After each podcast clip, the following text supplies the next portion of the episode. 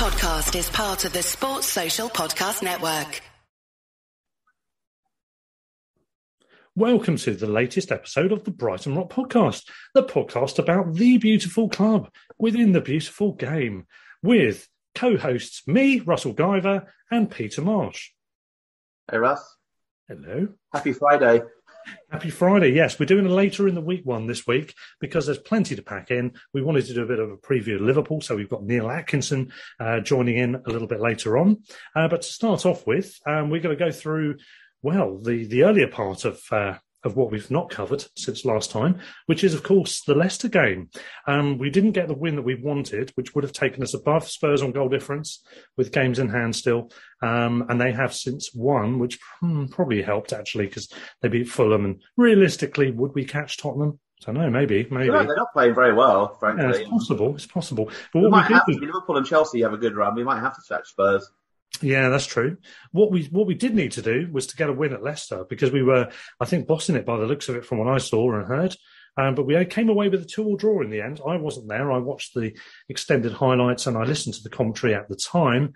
Uh, Warren Aspinall was very animated. I can tell you that. Um, I'm not sure he's the most. Um, it was a bit misleading some of the stuff he was saying. Put it that way. Um, however, you know you got to love him. But the person to speak to really about this is you because you were at the game um, Yeah. and you've got plenty to say on the matter, haven't you? Peter, I'm pretty you. chill, to be honest. I'm still like pretty relaxed on a Friday. You know, I don't. I, Yeah. I, I wasn't really that bothered. this is Yeah. why we haven't recorded till Friday because we thought you'd be too angry. no, it's not. It's not all about anger, but there's lots of positives, of course, from the weekend game. Tell us about it. How was it? Yeah, it was one of those games you come away thinking, did we gain a point or lose two? Really, it was obviously the fact we got an equaliser in the basically the last minute of the, of normal time. You kind of tempted to say it's a point game, but given the way we dominated the second half, I mean, they barely got out of their half. Hmm. We really should have won won the game. Um, yeah, it, we were denied a blatant penalty at one all. We were we missed a well, March missed a uh, not a sitter, but he slipped a bit, but still should have scored at one all. Uh, we took the lead and looked comfortable, and then conceded a pretty sloppy goal.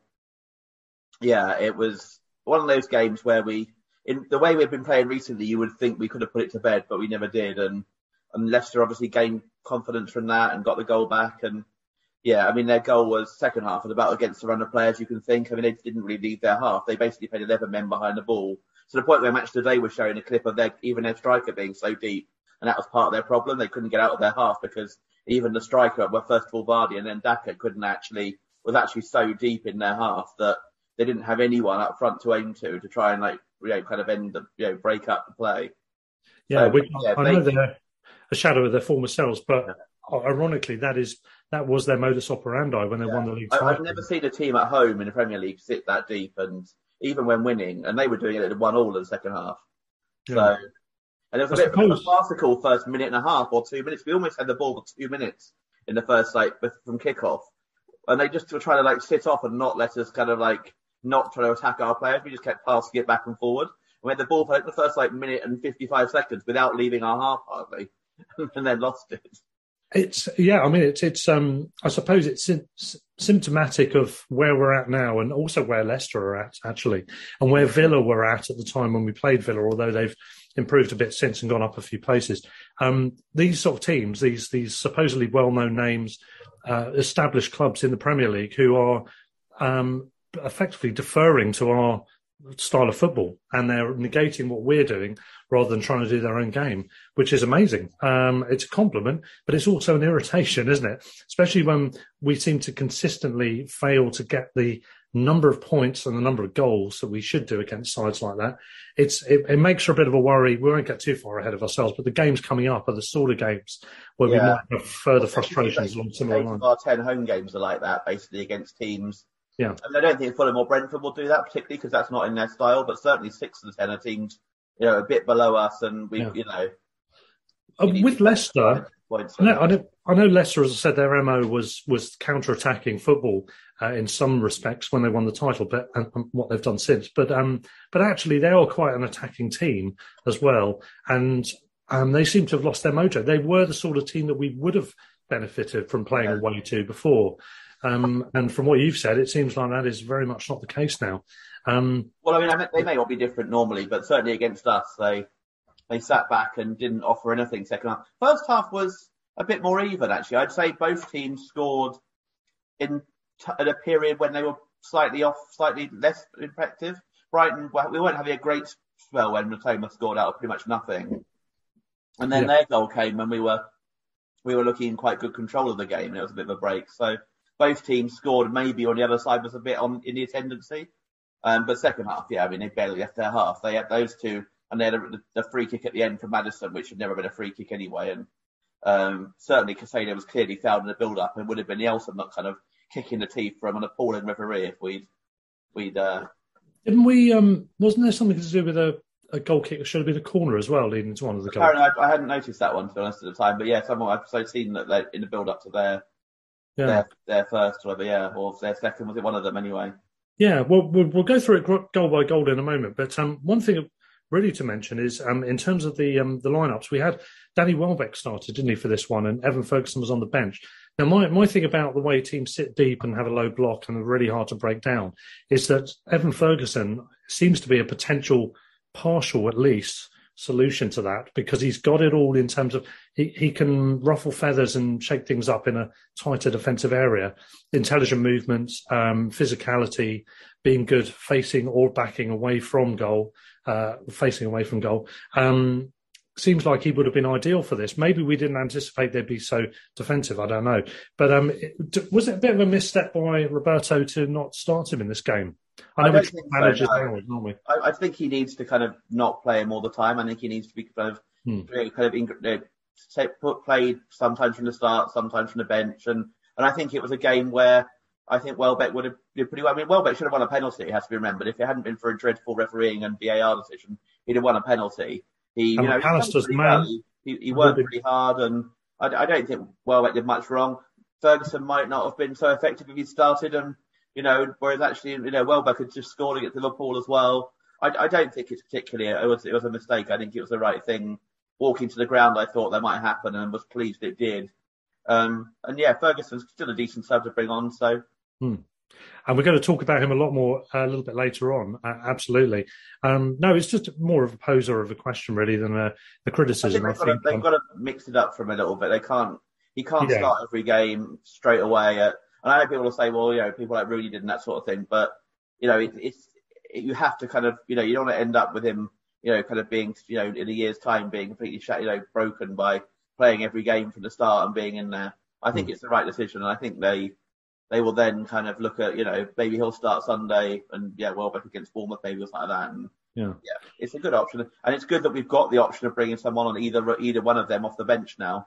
Yeah, well, let, us say this chronologically. You mentioned about being difficult to break down Leicester. Well, it sounded like it was a little bit difficult getting into the ground as well, Peter. Rant number one. Back to you, sir. Um, it's, it's not really, it's not really a rant, but it was quite entertaining. Uh, security at Leicester. They had Uh, I mean, even at quarter past two, when, or 20 past two, when we got in, there was quite a long queue and it wasn't moving at all. And it's because basically they were searching everyone's pockets. They, they, everyone had to empty their pockets like at an airport. And yeah, my dad had to, had to have to take his hat off to check there wasn't any, a lot of people were as well to check there wasn't anything, sort of weapons or something or drugs in there. I don't know. I have no idea what they were looking for. But ironically, they didn't search my bag, weirdly. Just, it was like, yeah, they, they searched like all my, all my pockets, everything like that. Under your fingernails you, you got in trouble if you didn't take everything out of the pockets. But yeah, they didn't search my bag. And there was a there was a head steward there who was decidedly pissed off and grumpy. and definitely was not like been on customer service calls. I love the idea that they're checking your fingernails and, and seeing what you've got hidden behind a, a, bit of fluff in your pocket or whatever, but they're not checking the bag.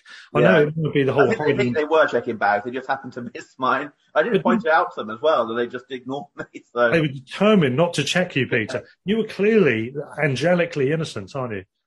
Yeah, they probably took the view if I was offering a chance for them to search it, they probably didn't have anything in it. But yeah, hmm. yeah. Next time I'll take my nuclear warheads in. You know.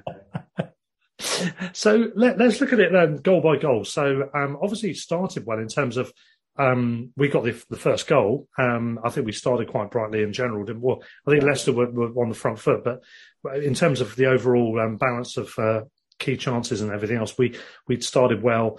and it was a great goal as well from Mitoma, wasn't it? Which uh, top corner is classic, cutting inside. The, the, beauty of him is he's dangerous either way round. If you if you let him go down the line, he can do something from there. If you let him inside, he'll cut inside and do a Mahrez style goal from the opposite side to where Mahrez normally plays.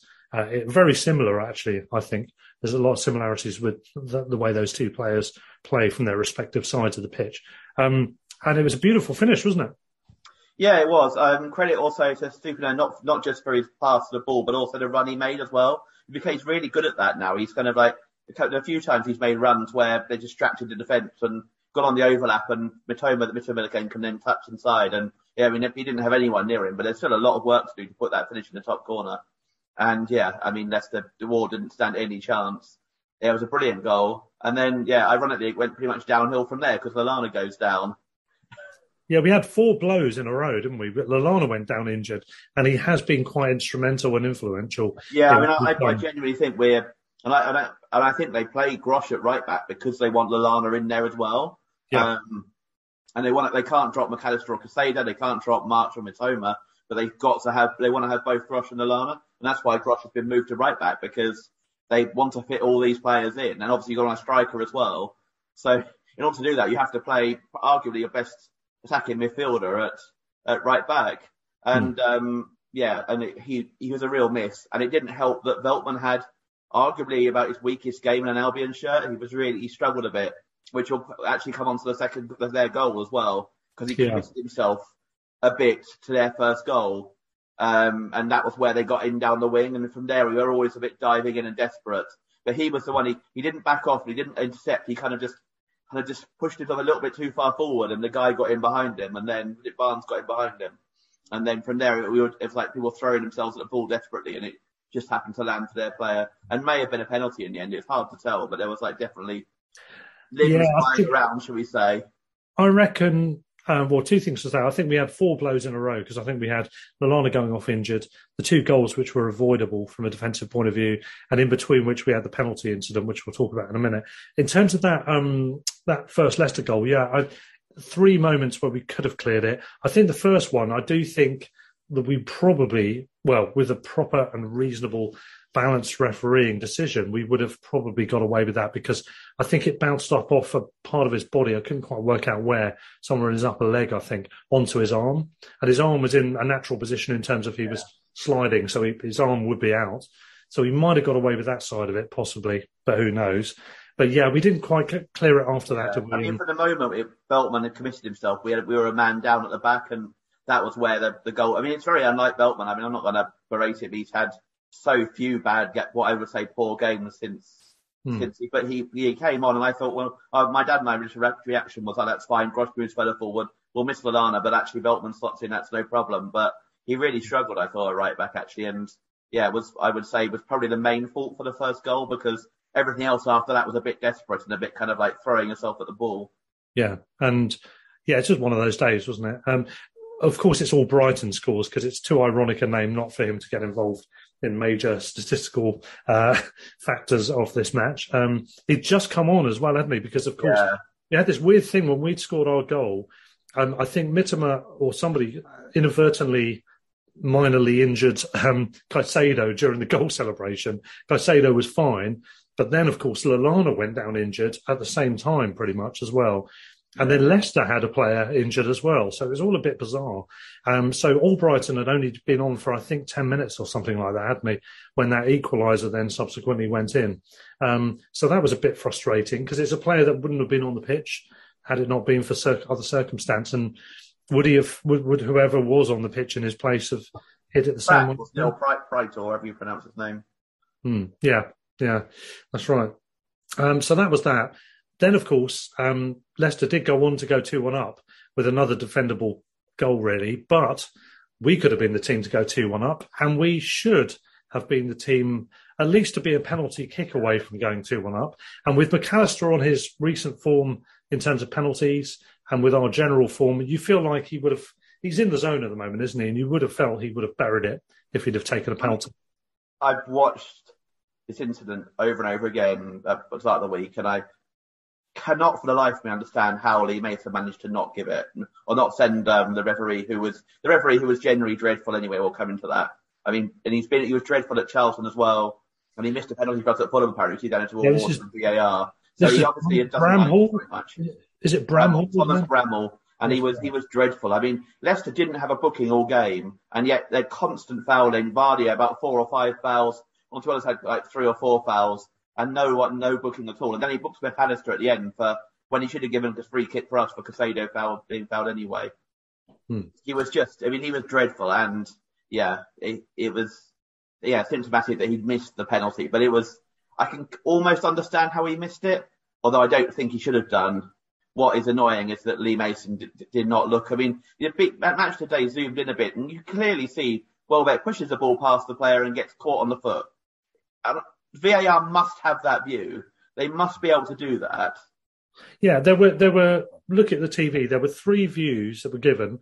Um, the first two were fairly inconclusive, although you can strongly suspect that the foul was I mean, a it still foul. looked a penalty in the first two. But yeah, the third one, there, there's one one particular. Well, second angle does does look pretty obvious. The third angle that was shown, which presumably the referee did see, uh, or sorry, the, the VAR did see, um, shows it very clearly. A, Yeah. case of the, the the defender put steps forwards past where Welbeck's foot is, no contact with the ball, and his other foot then swings in and makes very clear and obvious contact Yeah. in a and that's the thing. It is clear and obvious. Yeah, It really was. And so the only logical thing you can think about why Lee Mason didn't give that is because he hates Brighton because of what happened in that West Brom game. because There is no other reason how a career referee, is over, Peter. At that there, West there Brom is game. no other reason how a referee can miss that on VAR. It Do you know a what- decision and Do you know what? Lee Mason's career ended with that West Brom game, and rightly Yeah. so, because he made a mess. Regardless of whether it right decisions or wrong decisions, he made a mess, absolute of yeah, the scenario. of it. and he did get the wrong decision. Because I, I'm still to this day saying that that ball, I, I- I'm not convinced that, that ball hadn't crossed the No. line when the whistle was blown. You hear the audio, but the audio doesn't necessarily match the video to start with. And secondly, it looked like it was split second yeah. at the very least. So the, the, the goal was already going to be scored at the point when the whistle went. The goalkeeper would not have saved it. And he had given the go ahead for that free kick to be Yeah. taken. So on that basis, Lee Mason's career might be over because of, in terms of on field refereeing, because of that incident. I don't know if that was the only factor or not. But if it is, or if it is, Certainly was over pretty quickly after that, wasn't it? yeah, exactly. And and that's not not down to Brighton. That's down to it's hmm, Lee. Mason.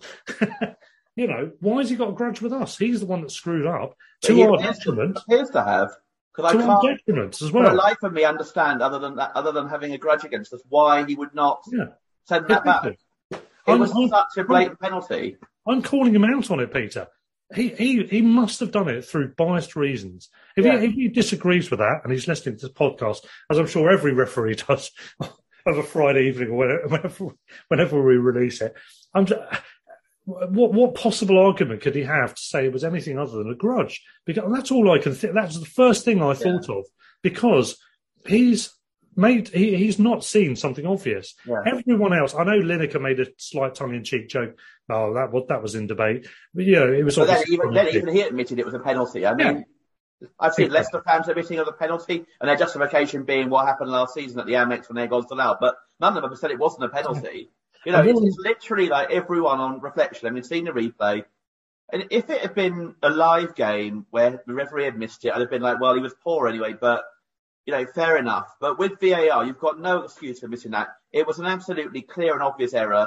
The referee obviously thought that he got the ball or thought he didn't touch Welbeck, which, Hmm. I mean, why Welbeck would have gone down. I mean, he had the ball and he was going past the defender. I don't understand why he'd have gone down otherwise, but, Yeah. and he even got the decision wrong for a corner. He gave a corner despite the fact that March kicked it against Welbeck, which was, yes, that's true. Yes, we shouldn't have had a corner. That's that's for sure. That's the one decision that shouldn't have been given. I, I think we're, at one point, I think we're probably going to get Raymond the Gent on to to talk about his thoughts on refereeing and um, laws and what, what should be done and shouldn't be done. I think we might do a little bit of a chat on that, maybe where there's an international break or something else. I'm not sure, but um, essentially, um, I think you have to wonder what's going on there. What what's going on with the Yeah. decisions? Why? And what's the accountability as well? Lee Yeah. Lee Mason has uh, has um, not flag that up to the referee. Um, one of the proposals that might be discussed on said future podcast, and it's, it's probably been discussed in general, is about accountability from refereeing decisions. Should they be made to speak at some point over the weekend yeah. Afterwards? Now, I'd be really interested to know what Bramall would have said in the aftermath of that game, whenever that might be, whether it's in the heat of the moment or two days later or whatever else. What would he have said about that? I, I guess he would have said, if he could see it was obvious, he would have said but he couldn't see it from his angle, which would be a, a probably a, a cop out if that wasn't true, but it would also be potentially an understandable answer. So, uh, so my, I think we should. I think the clear and obvious thing needs to be scrapped. It's laughable. We've had so many decisions this year. You know, the whole. I mean, how on earth that Rashford wasn't clearly and obviously offside in that goal against City? How is it that Maguire wasn't clearly and obviously offside and interfering with play against us when they scored their goal. How was it not a clear and obvious error by when Welbeck was shoved in the back by Martinez at Old Trafford? Southampton it's like weekend. Tackle. Saints game as well the weekend. Yeah, or something. Uh, yeah, and Villa home. How was that not a clear and obvious error? Yeah.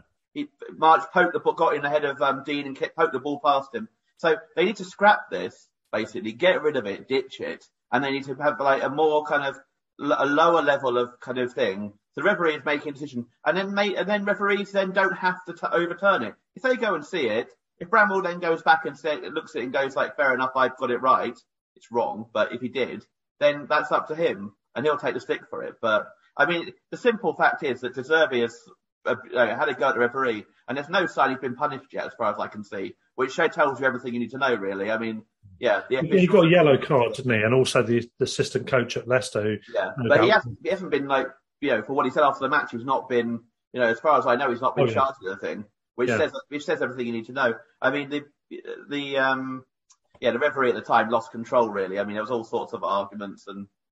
My my thing with this is what what bugs me about this uh, the whole thing about referees accountability should they talk afterwards. Someone might have an argument to quite an understandable argument to say the contrary, say no, there's it's too awkward and they haven't been assessed yet, and there's got to be some period of reflection or whatever else they might say.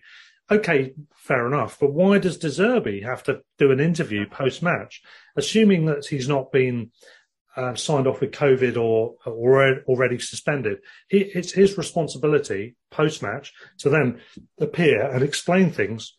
When even if it's an hour or two later, it's still pretty damn emotive and he's going to be accountable for what he, his reactions are on the touchline and for what his reactions are in the post-match interview. And yet, apparently, it's deemed un, inappropriate for referees to to be accountable and to say what they think about games afterwards.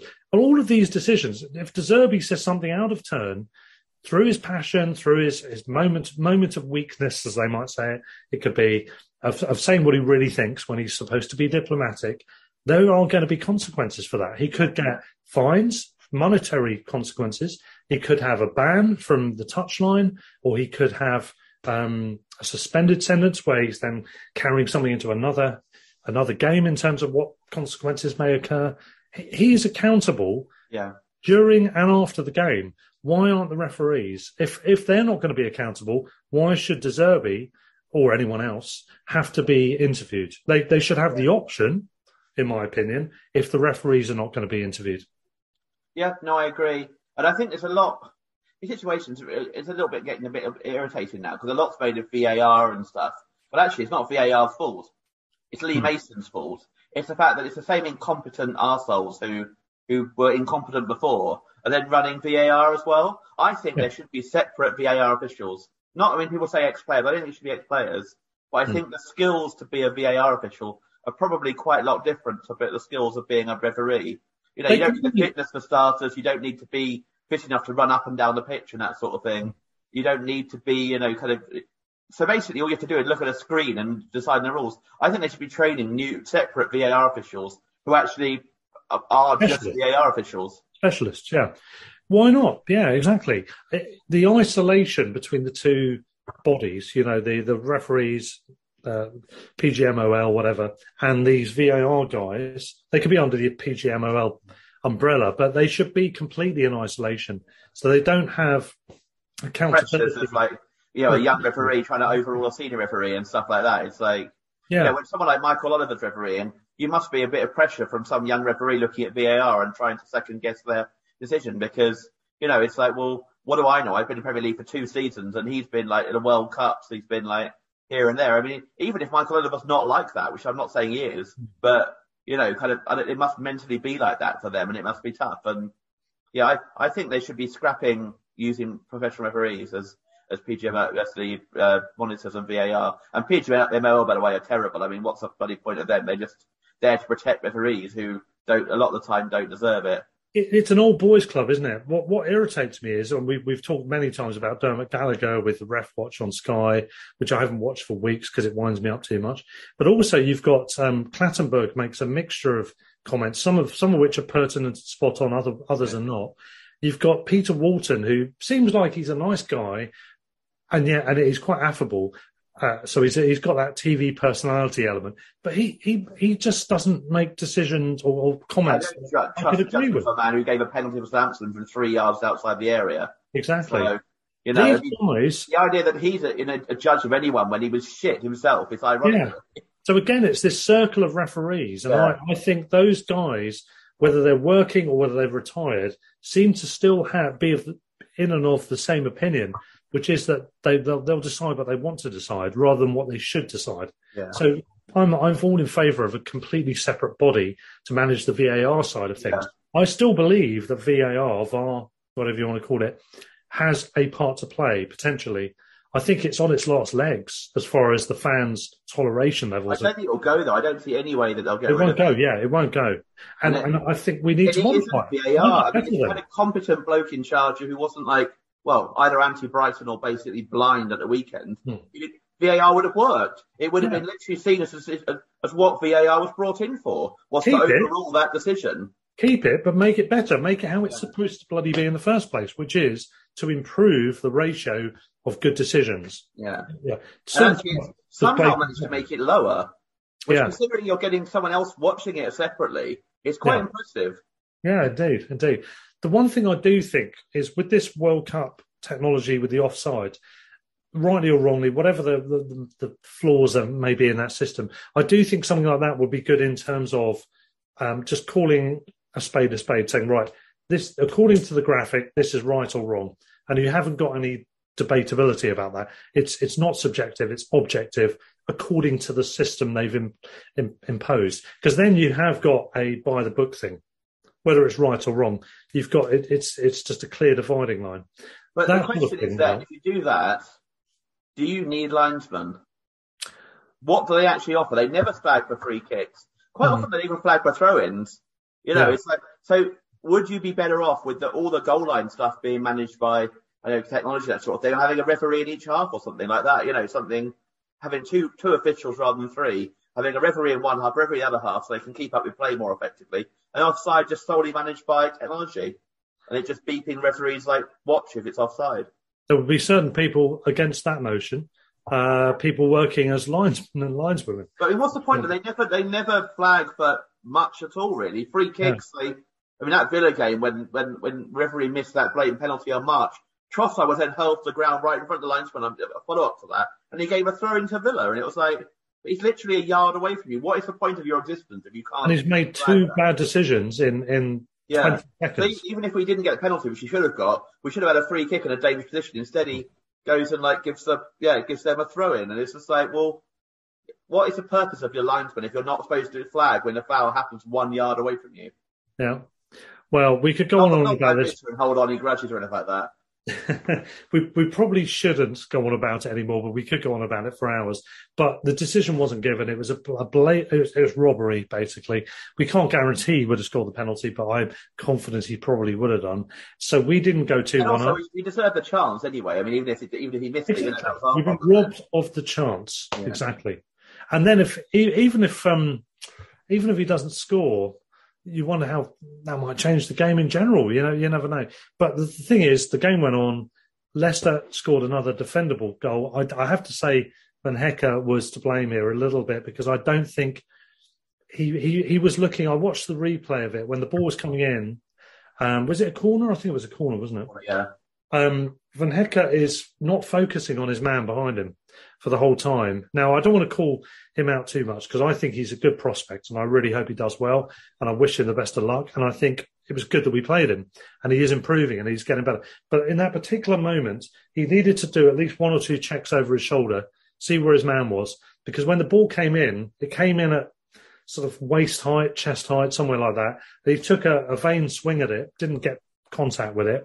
And then was it Daka that got Barnes.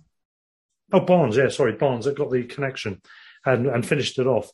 But he had a clear run at the ball because Van Hecke was out of the equation. Now, I, I, I, think it's inexperience, actually, to be honest, in this particular occasion. And I think he will learn from it. And I don't think it's a, a big issue to talk about too much. But it was a it was an avoidable goal, wasn't it? So, I mean, I, I was in favour of playing Van Hecke over Webster at the weekend, mainly because we know what Webster can do. He often struggles when he comes back from injury. We need yeah. to, I mean, if we're not, and I, I, know we've got a great chance of a chance of Europe, and we've got this and that. If we're not going to try a player like Van Hecke in a winning team when we're you know basically safe. I mean, we're not going to go down at the halfway point of the season. If we're not going to give them a run here when when Colwill's out, then when are we going to do it? Are it's like the Ferguson thing, isn't it? Losing him then because we haven't played him at all. For for all of his um his, his faults, and I think there's a few of them uh, for a very successful manager. Alex Ferguson would do that. He would blood youngsters in. Yeah. Yeah, you know, add, it, it, add to the winning equation. Exactly, do it one, you know, one in a winning team and that sort of thing. I think he, you know, he on the whole he did okay. He made one mistake in the first half when he came in and committed himself, and they had two on one and should have done much better. Barnes passed the Vardy behind him pretty much, and he he stopped. And then one in the second half with that, and um, they both, yeah, kind of positioning and, and, knowledge. I also would say that leaving him one on one against one one of their best players at the back post probably wasn't a good idea as well. Generally, we shouldn't have. Everyone obviously went one way, and they left him isolated, which isn't the right thing to do with a young defender. I think. Hmm. I would say yeah. that there's, a, there's, an element of blame for everyone there. They didn't just, you know, it, it, they shouldn't have left him basically on his own at the back post with a, with a defender, with an attacker like yeah. Barnes. That's true. That's true. It's uh, their responsibility all round. My other hmm. concern was, I don't know if you remember remember the build up to that goal. There's a ball round the back, and Vardy got round the back and eventually broke for a corner. And Villa did that as well. We do play such a high line that T, and we haven't got that much pace at the back. And mm. it hmm. does. It is a slight concern that teams can turn us quite quickly. Both Ings goals against Villa were like that. That we were turned and you know people got in on the back and dunk over penalty from that. And then also I think the second goal was equivalent like that as well. Do you think, think the centre back is the issue there in terms of the pace? I mean, on the, on the face of it, it's only really a Estupiñán who's got any sort of pace in the back line. Grosh, slash Veltman aren't that quick. Dunk's not that quick. Obviously, Lamptey is, but then he's not, not playing. So it is a slight, unless Lamptey plays, we do lack pace generally at the back, which is a problem. And we do play a pretty high line, even more so under De Zerbi. We played it pretty high line under, under Potter, but we played even higher line under De Zerbi, especially when we're basically been, Leicester barely got out their half in uh, all game on Saturday. So second half on Saturday. So, I mean, I think, I think there are concerns and there are issues. We're going to concede more goals as a result, probably. Um, and it probably isn't the ideal time in a sense to bring Van Hecke in there because he'd have been more secure under Potter or under Hughton because we played a better a line and maybe it's more suited him. But he's got to learn, and I think yeah, there, there were definitely enough signs that he had promise and he's a decent player. He won Player of the Year at Blackburn next last year. He deserves a chance, and I would give him a run. Yeah. We know what Webster can do. We know he probably will have a few games before he gets back. He probably won't get back to his best self until Colwill comes back, pretty much. So why not give Van Hecke a chance and give him a go? play him and see what happens. And the worst happens probably won't be that much worse than Webster, who struggles early when he comes back from injury. So, you know, give him a few games. Colwill struggled the first game or two, I thought, and then really got into it and looked brilliant against Liverpool, for example. So mm. he's our, and Van Hecke is our future, whereas like Colwill obviously isn't going to stay. So we need to kind of, and if Van Hecke is half, it does half decently, I would stick him in rest of the season.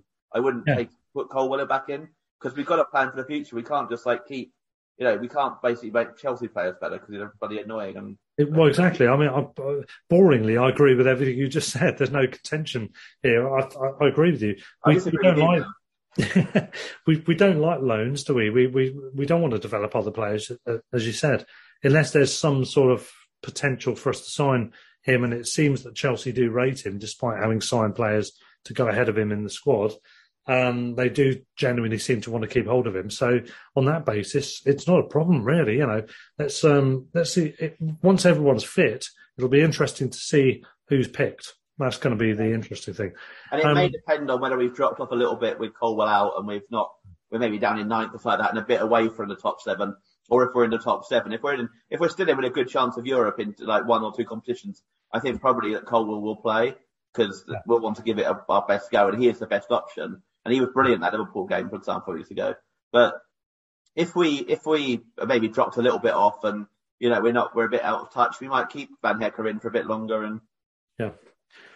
Peter, we're, we're going to go on to talk about the glorious equaliser in a moment, but let's pause the Leicester review for a minute because I want to bring in some other aspects here, largely to do with Roberto De Zerbi. Um, first of all, something that we could have covered before and didn't. You may have seen it on one of the WhatsApp groups. Um, the Charlton game, which we, we all attended, um, where we lost on, eh, as you mentioned, Bramall. Thank you, thank you very much, Bramall. You helped referee uh, to to get us uh, knocked out. Um, that particular game, there's one one thing I wanted to to flag up, which is from quite a while ago, but I think it it, it really is worthy of mention um, somebody posted a message that had come from a Charlton Athletic fan who had attended the, the game with his grandson who is disabled. And it just said the, the following. I'm going to read this out to you. One of one of a few things, the, the, the reason why you just got to fall completely in love with Roberto De Zerbi. Listen to this. It says, um, this is a Charlton fan. He says, I just wanted to tell everyone about the penalty shootout between Charlton and Brighton last night. Obviously, it's 21st of December League Cup game. Um, yeah, League Cup game. Um, I have a handicapped grandson.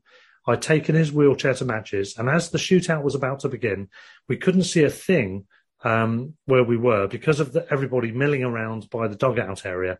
I pushed my grandson towards the Brighton dugout technical area in the hope of a better view. Despite the importance of the moment for the Brighton manager, Roberto De Zerbi, he could see that we were Charlton supporters with our red and white hats and scarves, and he made sure that we joined his management staff in front of the hoardings so that my grandson could see the shootout.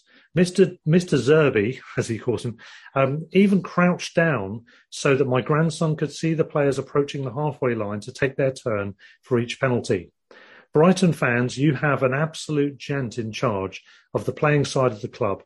I thanked him profusely at the time for his kindness and want to post this to thank him again. So thanks, capital letters, from Grandad Wainwright and Albie Sargent. It's so nice to report on an event so positively when not all football stories read like this one. Please share this as much as you like, and hopefully it will make it to Brighton eventually. So I'm doing that now. Um, that's obviously that's out of date from about a month ago, but nonetheless, the sentiments endure, don't they? That's one thing we can absolutely love Roberto De Zerbi for. I've got to say that's that's really out of out of the um, the obligation field, isn't it? Completely. You know, he, he's possibly distracting himself from a major scenario in a major game for his team, and yeah, he's happy to to go the extra mile for someone else.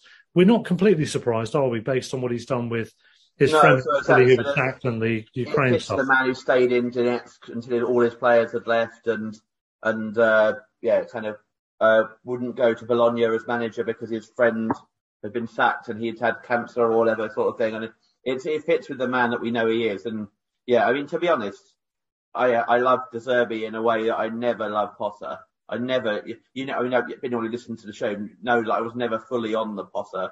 You know, kind of. He, and, and it was only the last six months to me that he really had the results to back up maybe the football he had, but to me, a lot of the time the football wasn't that great anyway. Whereas De Zerbi, he's he's reckless in his in the footballing way in a sense, but he it's just so good to watch, and it's just we just attack with such verb, and he is just such a.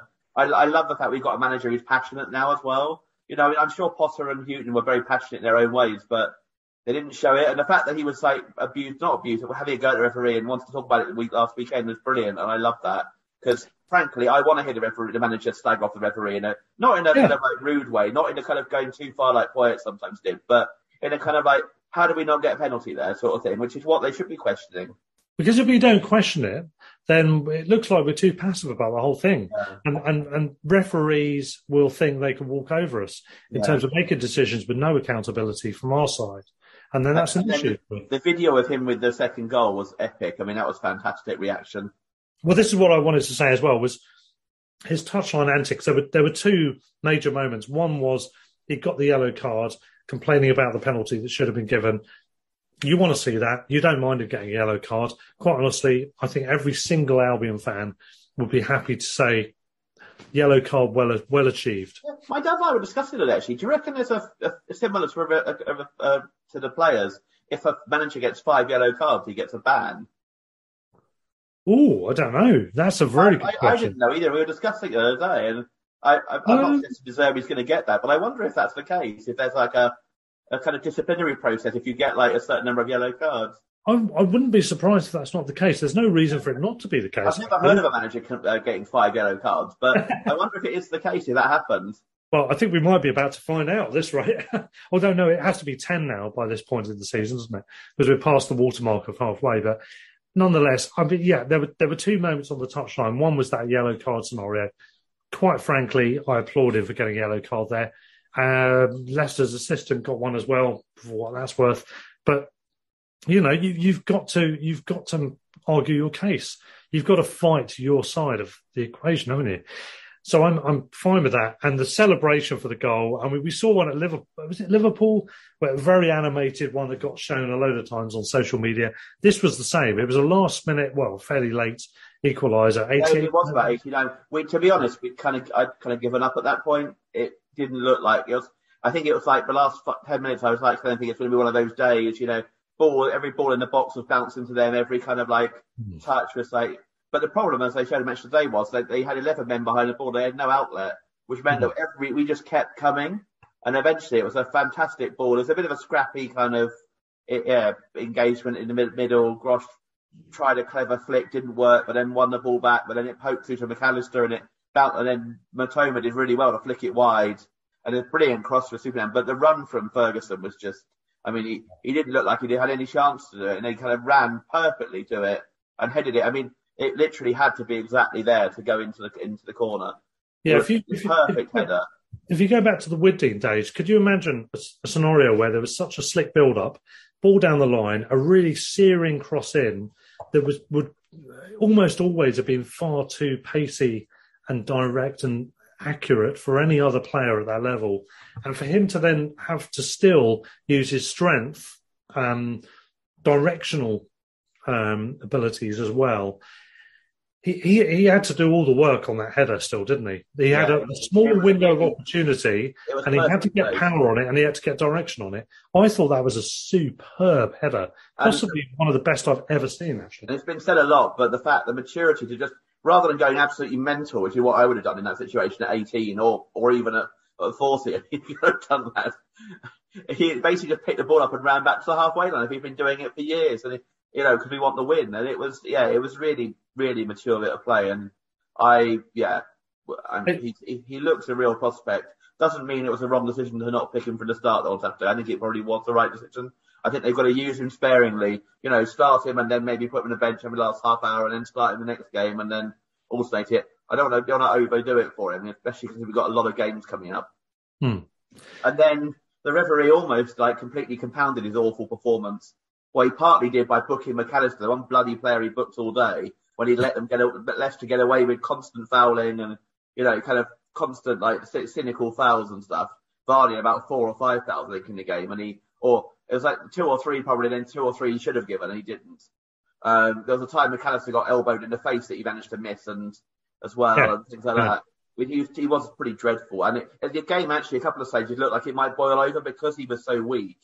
He he he didn't control the game at all, and the game looked like a pretty tame game. Looked like it might boil over a couple of times because of his his weak play. But he then gifted him a free kick when clearly could was fouled in the build up to it. It was a blatant foul. Mac Allister probably probably did trip um, Maddison, but he wasn't much in it, and then he booked him as well. Maddison being a cheat as he always is and diving uh, any any possible way he could, but again, not went on. And yeah, luckily Maddison kicked the ball into the wall, so it was okay. But yeah, that could have been a real kick in the teeth if he'd scored that. Yeah. Um, and there's a number of these referees have come in recently, a lot of new names, and including from abroad with uh, what's his name, Gillett, is it? Oh god, um, yeah, he's awful as well. None of them are great, to be honest. And I know these get these guys, some of these guys get fast tracked because they've apparently shown really good prowess at very early stages, and I'm sure they have. But uh, what, whatever they're doing or not doing, when they're getting into the Premier League, they are not looking great. Right. I've got to say. No, I've, I've, still yet to see what they saw in Jarred Gillett. I'm, i mean, mm. he's every time I've seen him, he's been poor at best. Yeah. On TV and and like kind of yeah live. I've got one or two more things to talk about in regards to Roberto De Zerbi. Uh, but in the meantime, anything further to add from the Leicester game? Who was your man of the match? Um, I, I, think it's worth noting for all the fact that it felt like a bit like two points dropped at times that we probably wouldn't have got that point last season. I think we just kept going. We Ferguson. Oh, no, we were draw specialist, Peter, last season. I, yeah, I suppose maybe actually, but I feel like we probably would have in that situation have lost it in the end last season. So, um, and the match, Mitoma, Mitoma was probably like kind of was up there. Uh, I thought Dunk played pretty well. Uh, Estupiñán had a really good game. Um, yeah, midfield, Caicedo and Mac Allister were good. There was there was some mixed, yeah, mixed bag, but um, obviously, like Ferguson came on and made a difference. Hmm. Yeah, we were unlucky You sound French, Peter. Estupiñán. uh, yeah, we're, we're, we're without a, you know, obviously we lost like Lallana and that was a big blow, I think. And he was, yeah, he was, he runs that game and he also, you look at him on the pitch, he kind of like controls the team as well. He's like very much like the, the, in a way, he's the captain on the pitch, even though Dunkey is a, a lot more like kind of lead by example, whereas Lallana's the one going like, we all go here, we all do this, you do this. Like, you know, the one talking throughout the game. And yeah, I think when he's on the pitch, we don't, we do miss him when he's on the pitch. Yeah. Same happened against Villa as well. Obviously, took the lead in two minutes and he went off injured, and then it went downhill a bit from there. Yeah. I think Leicester. I think it's it's a point gained and it's two points lost at the same time, isn't it? Really, yeah. for various points in the game. Uh, we've we've had a lot of coverage in the media uh, over the last couple of weeks, which has been very interesting.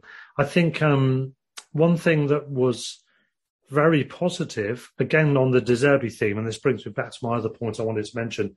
There's a guy called Antonello Guerrera on Twitter who's apparently had an exclusive interview with De Zerbi for for at Repubblica, and he said he talked about everything: the night after Liverpool, his style of play, the targets for this season, why he rarely enjoys his successes, Trossard. This is pre Trossard sale. Mudryk, Mac Allister, etc. And there's there's quite a bit on here, but basically um, his interview uncovered some interesting comments. De Zerbi apparently said to him, "I struggled to sleep the night of the match against Liverpool. No celebrations. I watched and analysed the game again and again for the future until dawn. You guys think that the hardest night for a coach is the one before the match? No, it's after." He says. This is why I maybe never fully enjoy my successes. I always think about improving. With Brighton, we must aim for perfection in football. This relates to uh, his answer to a question I had to him in a private forum uh, a few weeks ago. Um, he strives for perfection. He says perfection is impossible, but we'll work hard to get as closest as we can to it. He says we have reached just 60 to 70% of our potential as a team and individually. Before moving to Brighton, I didn't expect my players to be so good, but I immediately realised that they were at my debut against Liverpool, the 3 all draw. From my side, nothing serious happened with Trossard. This is before the sale, by the way. Uh, he said, um, but recently he didn't give 100% in training and on match days. Football deserves respect. It gives everything to us, but we also have to give everything. I, I don't have to apologise for anything. He said also on the matter of Trossard, maybe his agent fancies selling him for a lower transfer fee. Surely Trossard didn't tell me the truth. Everyone knows the dressing room knows how things went, but if Trossard wants to rejoin us with the right attitude, um, then he can do. Um, a great player and a pleasant man. His biggest quality is that he always does the right thing at the right moment. At 24, his maturity is stunning. He went on to talk about Mudryk as well, saying that um, Mykhailo is a top. Uh, I can't see what that says. Uh, oh yeah, a top player. He has the potential to win the Ballon d'Or in the future. Also, he is a sensitive young man. He needs affection to give him his best. And he went on to say, I'll never forget my players. Before the bombs fell, we were a fantastic team. Shakhtar could have stunned Europe last year. And I'll never forget the people of Ukraine. They'll never surrender to Russia. Yes, an Italian always misses Serie A. Also, one day I wish to coach in Spain or Germany because only experiences abroad make you grow up. That said, I feel great at Brighton. I've just pressed something, so I've now lost my quote. Here we go. Where is it? Um, I feel great at Brighton and I love being here. Fantastic players, very solid and well organised club, lovely fans. Pasquale Marino, when I was a player, and Pep Guardiola, the best of all. He made football evolve. He also played for Brescia, which uh, De did. He says, finally, the final quote, I inherited a fantastic team thanks to Graham Potter and his great job here at Brighton. My players are young, brave, and well trained thanks to him. But I had a different mentality from Potter, more offensive, which is interesting. Quite a few interesting quotes in there. I think he's he's very heart on sleeve, isn't he? This is the first yeah, thing. I, I, mean, I love the bloke. He's just genuinely like his passion. He, you're not going to get him lecturing us on like history and that sort of shit and that sort of side of things. Exactly. It's, yeah. He is just like basically exactly as you say. He's like he, he is what everything he thinks. He kind of says almost in a way. Now some people yeah. might not like that. I, I love it. I think he's. I'm already. I think. I think the majority of the fan, a lot of the fan base are already more connected with De Zerbi in the space of like three months than they are ever with Potter. I think that's fair he he is the the perfect uh, mixture, isn't he, of Poyet and Potter. Yeah. Potter's uh, nous and um, tactical awareness with Poyet's personality, persona, charisma. But he's not as far as Poyet as well. He's not like he, he doesn't seem to take it too far. I don't think. Yeah. He's less far. Charged anything last weekend by the FA or whatever. Yeah, he's he's less far in the Poyet stakes, but he's further in the Potter stakes, which is the perfect combination. Um, loads of things in there. I can't remember if we talked about Trossard. He's gone to Arsenal, 20 rising to 27 million. I think it's a deal that's good all rounds because I think the player wanted to go. So he's he's happy to go to a club that might win the title, and he's probably joined in time to win a title winners medal if they do so. Yeah, Arsenal would. I thought there was the agent actually as well. His comments on him because looking at his client list, he did from someone I thought on North Stand Chat or Twitter, I think he didn't have a great client list, mm. and you wonder how much there was the, the element of him wanting to make a lot of money out of Trossard because he didn't have many other players he was going to make much money out of. Yeah, yeah, um, and I think, as I said, it's a good deal all round because he wanted to go. We didn't want someone that didn't want to be here, and Arsenal paid a reasonably okay fee. So I think yeah. amongst deals that have been done with the Albion in terms of sales, our end, I think that's probably the best deal anyone's had from us recently. But I think it's still the right deal. Yeah, I, I, don't, I, don't, I don't think he'll be next season. He won't get much time. I don't think on a pitch. You think Arsenal win the? at the moment, I I would say he's possibly ahead of Nketiah. I would I play him up that that's the position ahead of him. But it looks yeah. like they're playing with Nketiah. If he yeah. can't get in now, Jesus comes back. That that blocks off one avenue. Then they, you know, Smith Rowe is obviously quite a decent option off the, but he gets fit off the bench. And then they'll probably go and invest in more players as well. So I, I'm not sure next season. I think he'll get game time this year with all the games coming up and and with with with you know limited options unless Arsenal spend before the end of the month. But I don't think next season he will. I think mm. he's basically going to get himself a lot of money out of it, but I'm not convinced he'll get. But I mean, if in all honesty, I'm pretty sure we'd have offered him 70 grand a week to sign a new deal anyway. So he probably could have made a lot of money staying here and potentially been helped helped us get to Europe. And this is why I don't understand these I understand that he wanted to move, but if he carried on till the summer and really pushed himself, he could have got 15 Premier League goals and he'd had all sorts of options and may have got a first team place in a big six side. As it is, he's going to be a permanent bench warmer with a cup games he's going to play in. Yeah. I'm not sure that, you know, all his talk about he wants to play and be at the right place. Well, I don't think he's going to play at Arsenal even now because he's not going to get ahead of Martinelli or Saka, is he, let's be honest. Or Jesus when he's fit. Two points on that. First of all, he scored seven goals in 16 games. I think he had three assists, I think it was as well. So that's a pretty good ratio. Fair play to him for that. In terms of what you said, no, you're probably right. However, if he gets enough game time to win a title winners medal, and he's on massively more money than we we we were paying him, is he going to care? I think he'll be yeah, happy. Probably not, but he did claim to want to be, you know, a first team, and obviously that will affect his Belgian chances if he's not on the playing for Arsenal. also that seven in sixteen wasn't seven in sixteen in a way. It was seven in fourteen because he didn't basically turn up for the last two games he played. Yeah, true, true. He didn't even you know put any effort in. Yeah, and, um, in any of the, the, Charlton game or the two league games he played after he came back against Southampton and Arsenal. We were better off without him. In his favour as well, I will say that I, assuming he didn't have an attitude problem in the World Cup in the training camp, why he wasn't chosen over Hazard. Yeah, uh, I agree with that. Yeah, yeah. Well, I yeah. mean, you have to ask Roberto Martinez that, who's now the new Portugal manager, which I find extremely bizarre because he's he screwed up the I mean the Belgian you know gener- young generation generation or whatever brilliant generation were much better than our brilliant generation.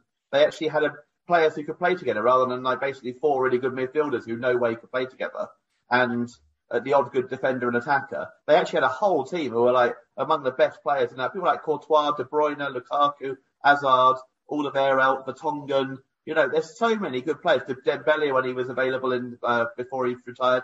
They, and Martinez's best achievement is a semi-final of the World Cup when uh, when England got there as well, arguably with England's weakest team, you know, for a while. Uh, it's it's just yeah, I find it really uh, weird that he's been given the Portugal job. I found it weird he got the Belgium in the first place, and I find it even weirder that having yeah. failed miserably at Belgium, he basically kind of and he did. I mean, as much as they got to semi-final the World Cup and a final of the Nations Cup, whatever it was, they they really haven't done They've done they've done less with that Belgian team than Southgate did with the England team. He he's sort of done because if I'm correct in remembering this, he he he continued the philosophy of Swansea playing a, a ball playing ball retention type of style. Was he in charge of Wigan when they won the FA Cup? I think he, yes, was. he was. Yeah. Yeah. So he's got one trophy to his name, which is fair enough because that's against the odds, hundred percent. But he hasn't really done much overall, no. has he? He's a good coach, but he's not he's not brilliant. So he's in charge. In the last three tournaments is significantly worse than Southgate's with England, and people yeah. wanted Southgate out, and Southgate a much weaker team on paper, player by player by distance. You look at Sven with the uh, with with his golden generation that he had, which was more or less equivalent, maybe weaker than no, Belgium. I think their generation was a lot better than ours. I mean, you couldn't. I mean, half of ours you couldn't play together like Gerrard and Lampard and Scholes and stuff. They had these cliques or cliques, as these idiots seem to call it. I'll have another rant about p- pronunciation later on. But anyway, yeah my um, clicks call it clicks, so you know. um, but I think Sven, you know, he had he had a bit of a profile. He'd been at was it Lazio? Was it? I think he. Yeah, that's where he was named I think he probably had achieved more than Martinez. Who knows? Who knows? Oh, he anyway, definitely had won stuff. I think he won a league at Lazio, didn't he? So. Yeah. But to wrap up this first um, part, then, so can we just say Antonello Guerrera, interesting article. Thank you very much for that. Also, thank you to Rob Gilbert, who is a listener to this podcast, as I understand it, who recognised me at an away game. Not Rod Gilbert. Through my voice, not Rod Gilbert with the togs. All about the togs in the duvets. No, it's not him. No, it's Robert Gilbert. He's an Albion fan. He's he's very prominent on on Twitter, uh, he responded to that article about De Zerbi saying, What a guy, what a coach. We, Brighton, are lucky to have him at our yeah. club. I, I can't agree more. I can't I agree. Both Rob and Rod about that. yes, it's all about the togs, isn't it? On that note, we're going to have a break. In part two, you're going to hear my conversation with Neil Atkinson from this midweek, talking about the upcoming game with you know who, Liverpool FC, and indeed the match just a couple of weeks ago, where we played the very same team and beat them 3 0. Um, he's going to give his opinions on that match and the upcoming game. Uh, Peter, you've heard this as well, so I'll get your opinions on this afterwards. Here it is. This is Neil Atkinson from the Anfield Wrap.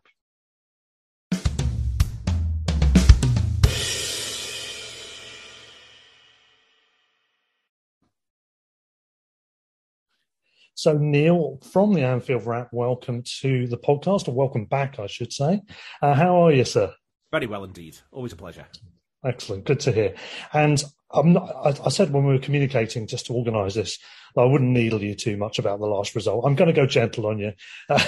Uh, amazing. No let's be clear about this. Liverpool were absolutely awful, but Brighton were brilliant. And, and I always feel a bit in that instance, what happens is everyone wants to talk about the Liverpool being rubbish thing a bit too much. Although, you know, because I thought that what Brighton worked out really, really quickly in the game was just how bad Liverpool were and how they could hurt them, and that's testament to how clever those footballers were. You know, the the obviously dominated the show. But there's games, there's been games this season. I mean, my God, we were pretty down against Leicester at Anfield, gave them an early goal, and then Leicester didn't quite know what to do with themselves, and then they gave us two own goals back, which was very kind of them. So no, I thought that you know Brighton were, you know very much realised that Liverpool were there for the taking and took them, and I think that's enormously to Brighton's credit. Absolutely, it's it's not often you score three goals and lose two one, is it, uh, Leicester? That's quite something. But no, thanks very much for saying that. And also, I, I do I do agree with you. It is often, well, not often. It's always twisted to how badly this big team, that big team has done. And even though we're upper mid table, you could argue pushing for the for European places at the moment, still that narrative persists, and it is pretty irritating. Even in the Leicester game, actually, funnily enough, when we we speaking of Leicester, we got the draw at the weekend. Um, you know, was, it was still a lot about the dialogue around how badly Leicester are doing, or, or you know, didn't manage to do this, that, or the other. Um, but it is good to know that you, you guys are giving us the credit we deserve for how well we've been playing. Um, but it, it must also be noted, yeah, in that particular match at the Amex, it was a a madly bad performance from Liverpool. I mean, you guys have obviously had injury issues uh, that have persisted and carried on through into that match and probably beyond as well. Um, but is there more to it than that? Has Klopp lost his mojo temporarily, or have the players a little bit? Do you think what what is causing it to be quite so bad? I think the ultimate sort of issue is uh, there's been we've had a lot of injuries this term, but I think there's just an overall absolute burnout from certainly last season. I think Liverpool. I think last season catches Liverpool a little bit on the hop. You know, they get to about late January and they suddenly are in with a shout at winning a quadruple. For a season that I think, if you'd have asked them to all put the cards on the table before the ball was kicked at the very start of last season, they'd have said, "Well, we back ourselves to have a good run in the European Cup." And we reckon if City make a bit of a mess of it, we could capitalise in the league. But that's not. We're not going to break ninety points. Um, and you know, on top of that, then there's the you know the, there was Van Dijk coming back from a long term injury, Gomez coming back from a long term injury, and we've never really done that well in domestic cups under Jurgen. And all of a sudden, we find ourselves winning two domestic cups, so going all the way, going all the way in the Champions League, and all the way in the league. And it meant that every game was a massive game. So to sort of put it in context, Henderson plays 57 games last season, makes 57 appearances, and he's never broken under Jurgen 42 appearances before last season.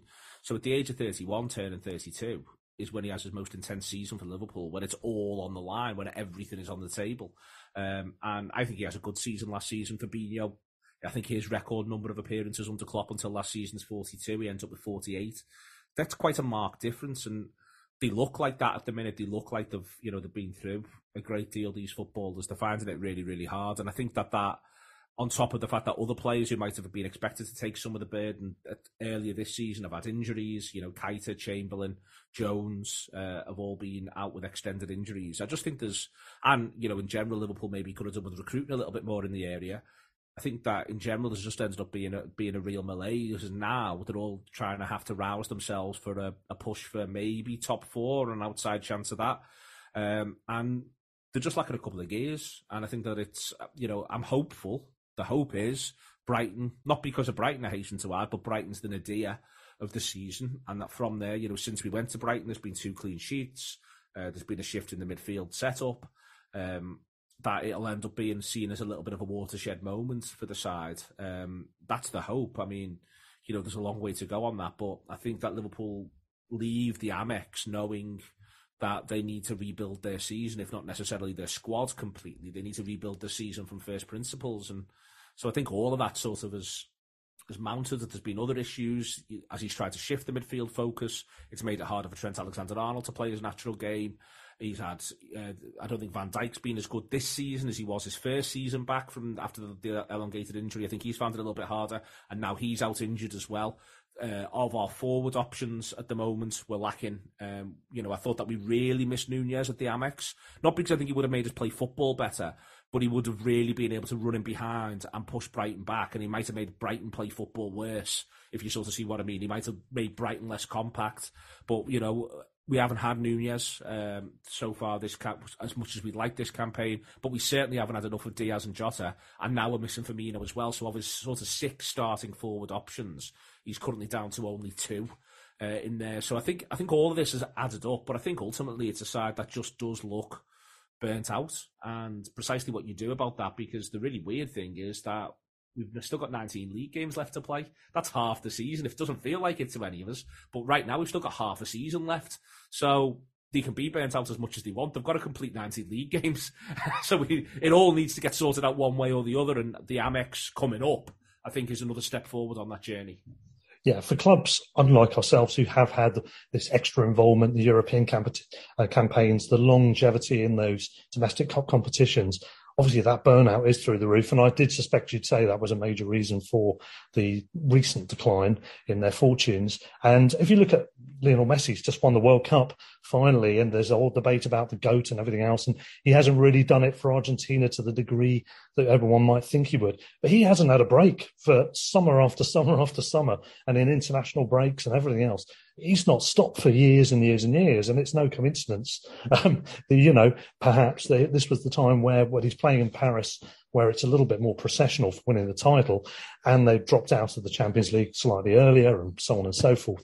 That maybe it was his year to, to do it. But in terms of Liverpool, yeah, I mean, it looked like you'd done the right stuff. You'd you'd strengthened in numbers in the attacking area which you thought was a good way of negating the issue of losing Mane. And of course, you know, lo and behold, you end up just with even more injuries in that department, which uh, which is a bit of a difficulty. Uh, how much do you think you've missed Mane? Do you think it's do, do you think he's he's left a void still? I know there's obviously the injuries distorts this the answer to this really, but um, do you think you've missed what he brought particularly because he he led the press, me pretty much. Yeah, I think we missed Mane, but I think we've missed Jota more and I think that it's an unspoken. I mean, Mane wasn't very good for the first half of last season, so Jota is excellent for the first half of last season. Mm. Has an injury when we get to about February, comes back, but he's off the boil a little bit and doesn't quite hit the heights again. Uh, Mane, first half of the season last season, there was Liverpool supporters saying it's time for him to go, which in the end is what happens. Liverpool move his position, they signed Diaz, so they've got the extra body in terms of a ball carrier in there, and, and Mane, I think, has his his last hurrah playing mm. centre forward for Liverpool and does well uh, in the role. But I don't think it's as simple as I think there's obviously a cultural thing around Mane, but even, even he was sort of sort of visibly physically declining. And what's interesting is, you know, he doesn't go to the World Cup in the end because he gets an injury. And, you know, similarly, Gini Wijnaldum left Liverpool two seasons ago and has barely played 15 games of football since. That, you know, you've you've put and that's why this isn't just for me. It's not just one season. I think one season's been about, you know, they've had to go deeper than they've ever gone before, dig deeper. But I think that they absolutely, for, you know, since 2016, there's a number of these footballers, uh, 2016, 2017, 2018, you know, get to the first Champions League final under Klopp in 2018 these footballers have not just played a hell of a lot of games, but every single game has had something riding on it. So to go to use the 17 18 example, we go all the way in the Champions League and we qualify for the Champions League the following season with one game to go. So you're playing until the very, very end. The following season, we get 97 points going toe to toe with Manchester City and win the Champions League. So you never get, you know, we have this cliche that we use around footballers in April and May where we wonder are, are one or two of them on the beach? And what we don't mean is that they are literally sort of playing in sandals or that they're not trying. But I think there is a thing where games have less rider on them. Liverpool have had no games on the beach apart from possibly post uh, March 2020 when the COVID football comes back in, and that was a funny period anyway because the league was effectively all already won. But Liverpool have had no games on the beach. Uh, that's the only time, you know, the season when they don't do very well when it's the full COVID season, they need to win. In the end, they win eight of the last ten to secure Champions League football and then last season goes the way in which it goes. So there's not even been the idea that Liverpool, whilst completing league fixtures, have been able to play wind down football for five seasons. Every game has felt absolutely massive. And when you're going toe to toe with Manchester City, you feel like you kick off 1 0 down because they're going to win. So you've got to win. And I think it's interesting that this season, you know, City aren't quite themselves.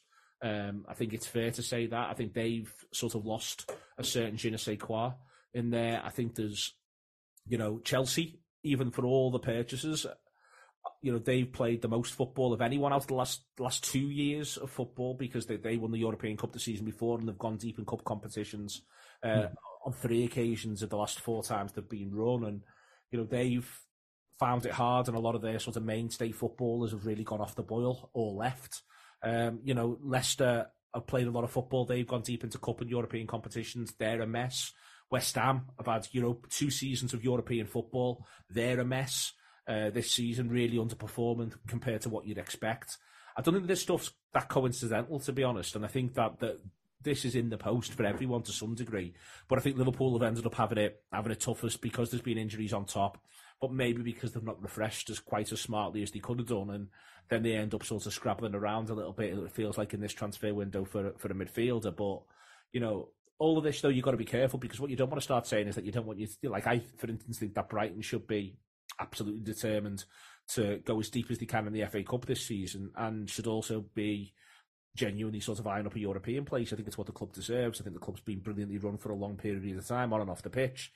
And I think that, you know, that should be capped with European football. Uh, that's what, you know, Brighton should be in it for. So you've got to be careful that you don't end up saying, oh, you don't want any of that European football because it'll knock all your players out because that's the reward and that's meant to be the good bit. But I think it does come eventually, you know, it will come with, with, with an additional tariff, uh, physically on your players. But then, you know, Liverpool have got unbelievable resources, huge budgets, huge wage budget. So you've got to you've got to be able to plan for that, and you've got to make your decisions. Yeah, there's a bit of a paradox, isn't there, in this qualification for Europe because we we see it as a genuine possibility. I think realistically, for the first time, where we really look like we could could compete well enough to qualify come the end of the season, either through the league format or indeed through maybe even winning a cup. Who knows? Um, well, the FA Cup it would have to be this season now. Um, and we'll come on to our game in a moment uh, in in that regard. But yes, it's it's a big jump, isn't it? If you did qualify for Europe as a club like the Albion with less resources, less wage budget than Liverpool, and well, maybe probably less than West Ham and the likes of them. It's going to be a, a big jump if we do go up. We've we had a good, we've shown some good strength and depth. Our weakened team beat Arsenal's weakened team at the Emirates in the League Cup, and comfortably so. That was a great result, and we we showed that we have got some strength and depth. I think it's a mixture of who we brought in, the players we've signed who are just in that periphery and just about ready for first team football. A couple of academy players that are coming through that are doing really well. But I do think that'd be a it would be a huge chasm of what we've got versus what we'd need. Um, do you see us as from the outside looking in, Neil? I don't know if you're at the game um, the other week or indeed whether you're going on uh, Saturday on Sunday this week. There um, week, but I'm not. I'm not on Saturday. No, not, okay. Sorry, I'm not on Sunday, but I was like I was for the for the, for the three 0 yeah. Yeah. Well, having seen us up, up, close and personal in that game and with your overall perspective, how do you see it going for the Albion? Do you think we will qualify based on what you've seen so far at this halfway stage? I think ultimately, I think that realistically, to some degree, Liverpool and Chelsea both get their acts together to some degree, which maybe pushes Brighton down into, you know, likely being being seventh or eighth. But it's possible that one of Liverpool and Chelsea don't quite get their act together soon enough. I think it's also possible that Brighton are able to still pick up points at at a very healthy rate. I think I think this is a really interesting Brighton side. I, I, I, I think Brighton are a good side, a really good side. Mm. And I think that if you did if you did get into Europe, I actually think you know, for instance, let's imagine if, if Brighton got into say the Conference League, I think that I'd make Brighton probably favourites for it before the ball's kicked. Um, I think that that would be, you know, something that'd be eminently possible. The, the question would be being able to split resources between the league and the European campaign. But I'd be pretty certain that Brighton could go really deep into that competition and do well. You know, West Ham made a Europa League semi-final. I think I'm right in saying. Mm. Uh, you know, there's nothing to stop for me Brighton being able to to go quite deep in, in either competition um, if they were to if they were to get into the competition. And then again, that's where the budget thing. You know, Premier League teams are richer than so many of the European counterparts. So, you know, Brighton, who would have to be full of pep and vim and outperforming the budget to get there, once they're there in Europe, they'll be one of the sort of top six budgeted sides in, in either of those two competitions. So, I think I, I think if they got there, they'd do well. I think there's lots of reason to think that they can. I think it's so important not to sell um, anyone in this in this window, and it looks like that's what Brighton are going to do, and I respect that massively. There's been a lot of links the idea that Liverpool want Caicedo, but firstly, I think the footballers should see it out of Brighton for the rest of the season. I think almost spiritually, having come on the journey, I think it's important to to see that through. He's of a good age where if he wants to get a good move in the summer, I'm sure the club will support him in that and help him in that, and, and, and make sure the club are compensated. Don't get me wrong, but Brighton don't exist to solely to to be a feeder club to bigger clubs. That will be part of, I think, Brighton's sort of business plan, but they don't have to do it every time any big club clicks the fingers, as far as I'm concerned. And if Brighton are in a position where they can challenge for a top six finish, then I do feel a little bit. I feel differently around it. I think if, if Brighton were 13th, but Caicedo was the outstanding footballer in that team, then I go, well, maybe there's a bit of an argument to to say, well, you know, he does, he should move on and he should have opportunities. He can still win a trophy with Brighton this season. And if you got Brighton into Europe, it would be the high watermark for what is this Brighton renaissance um, across the last sort of 10, 15 years. And I think you're part of that. You know, you don't get to choose to be a teeny bit part of that, and then as soon as it's to your convenience, you disappear off. I think you know if he moves on in the summer, then he moves on in the summer, and the same with a couple of others. Um, but I think that you know Brighton are in it should feel like, and I'd, I'd, want Brighton to feel like they're all in this together now until the end of the campaign. So I th- I think that there's every chance Brighton can finish sixth or seventh. I think it's possible it just becomes eighth. Um, and they get a little bit squeezed out, a little bit undermined by the Newcastle project, possibly. But I think ultimately, I think that this is a side that is quite clearly one of the eight, will prove to be one of the best eight in the country by the end of the season. And then where that comes in the shake-up, I think fourth will probably be a bridge too far. But fifth, sixth, seventh, or eighth feels as though, you know, feels very possible for this Brighton side. Oh, excellent. Good to hear. Um, speaking of budgets, as you did there, that's one problem that I might have to encounter, which you guys have had to deal with on a number of occasions. This might be a one-off for us. Is my travel budget because yeah. it'll be our first time in Europe. I'd have to be going around there. it's massive. It's massive. It'd be massive for the supporters. It'd be massive for the Amex. The Amex is a great ground. You know, it's it's it's really well set up for the idea. I think of teams coming from overseas having a great time. Brighton itself as a place is a brilliant place. You know, I think if it would be madness. I would if, if Brighton got into Europe, every single European club would want to come and play play Brighton. Uh, did want you know every set of supporters would want to come and be part of it at Brighton. What when I say Brighton have got everything right on and off the pitch, I, you know, I include sort of the social sides as well. I include the fact that the town, the city feels part of the, the football club, even though it is connected by a train. You know, I think that all of that is is part of why you know Brighton in Europe. I think is you know, potentially really, really exciting. I think it's, it's it would be really exciting. It'd be really exciting for Brighton as a place. Really exciting for the side that Brighton were to meet, meet in Europe. The way the Amex sets itself up post match. You know, the idea of, of, of balmy spring evenings as Brighton move through the conference or Europa League from last 16 into last eight, and you know the idea that everyone gets to enjoy the facilities uh, and enjoy the space. I think it'd be brilliant, and, and and that's why I think you know I'm really pleased they've set a prohibitive fee for Caicedo. It says that they know this is an opportunity to sprint for the line. I think we all know Brighton's brilliantly run, but I think it's important to be brilliantly run, but also know when the sporting opportunities are there. And right now, there's a massive sporting opportunity for Brighton, and, and the people who've run Brighton as well as they have, they deserve the moment of getting European football at Brighton. They deserve to be at UEFA's big table. Excellent. And we had, of course, we had the heart ripped out a little bit with what happened with Chelsea earlier in the season. They took Potter, his original backroom staff, additional backroom staff, loads of other staff, and of course they'd already taken Cucurella. Now they are one of the teams coming coming in sniffing around Caicedo. Um, it was a big blow that we had to endure there, and we feared that we were on the brink of potentially getting into Europe. It was very early in the season, and we want we thought our dreams may have been dashed there. But of course, the club have come up with a really good replacement manager, coach, I should say, uh, who's been doing brilliantly. And in fact, if anything, we've stepped on possibly f- further from where we would have done under Graham. Um, we hope for the best, obviously, in the league. Of course, the other possibility is to qualify through uh, the cup competition that we are still in, which is the FA Cup. Um, we've got a bit of an awkward obstacle in our way coming up very soon on Sunday, which is, of course, you guys. Um, I'm sure you were delighted with the draw as much as we were when you saw that. You're thinking, right, we've got to get past Wolves, and then we got the Albion and the Amex again. Um, how do you see this one going? Because we, we're going to have a couple of players out. Lallana's not going to be fit. Colwill, who's a young lad from Chelsea on loan, who's not, unfortunately, who's been doing very well, is not going to be available. He's injured. Um, and we have Mac Allister has picked up a fifth yellow so he's not going to be involved. Um, that's going to weaken us a bit. You guys still have your injury worries. How do you think it might go yourself, Neil? I've got I mean, it's interesting you say all of that. I've got no, no real sense of, of what to expect from a Liverpool point of view in this one. I've got no sense of how strong he may go, and also I, have got no sense of what strong actually is. Um, it looks like Fabinho and Henderson have both forgotten how to play football, which is a major problem. Um, and so, if he was to start Fabinho and Henderson, it might look like a strong Liverpool team. But if he was to start Fabinho and Henderson, it might well be that he's looking at them thinking, well, this is a cup game and they're actually now not in my first Premier League 11. The only thing is we've got, you know, we've had no game since last Saturday against Chelsea. We've got no game until the following Saturday against Wolves. I think your marker is what he does in attack. I think if he plays Salah and Nunez, then he's very, very committed to wanting to win the game and keep the FA Cup status. If he mm. picks only one of them, then I think it says mm, could go either way. If he picks neither of them, then I think it's a bit of a mark of that as far as he's concerned. The FA Cup is is a little bit of a write off now for Liverpool this season, and we'll go from there. Yeah. Um, so within that, does he pick Kelleher or does he pick Alisson in goal? Um, again, I think if it's Kelleher, it's a slight marker. But I think he also would want to get games into Kelleher uh, because he's he's a really good goalkeeper who, who, deserves to get opportunities to play.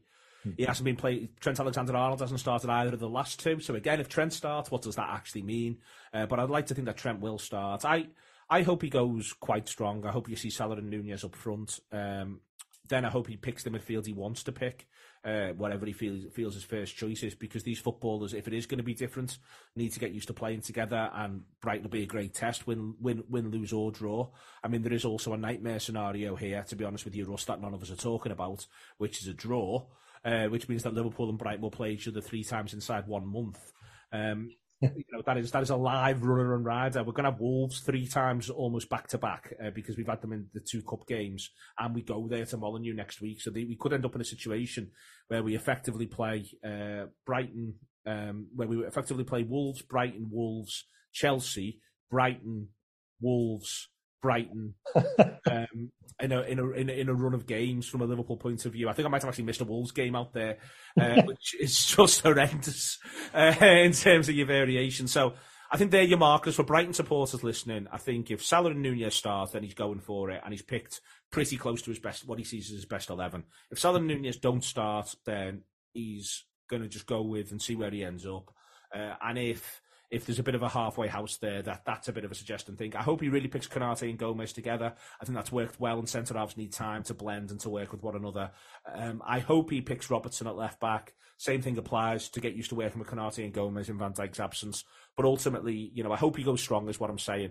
If he does, I don't think that at the minute that's any any sort of certainty of anything in terms of Liverpool's performance. I think we're playing for time. Uh, a little bit at the moment. I think we're just trying to sort of find something, but you could find something, and there being no Mac Allister, no Colwill, who I thought was excellent uh, in the in the game at the Amex Does he really was really really impressive, especially the way he passes through midfield. Um, you know that's obviously good news from a Liverpool point of view. Um, I'm sure there'll be smart alternatives to Lallana. I'm sure Mitoma will be on it again. He scored last week, I noticed, and, and he's such an exciting footballer. I think Ferguson's really impressive.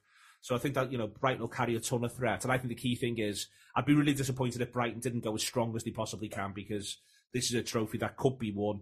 This season, I feel as though Brighton could beat anyone at the Amex, including Liverpool this weekend. But also, you know, I, I don't think it's a huge stretch of the imagination to imagine Brighton. One of Chelsea and Arsenal going, sorry, one of City and Arsenal going out. Chelsea have already gone out. Uh, you know, there's there's other other sides that are normally favoured for this competition.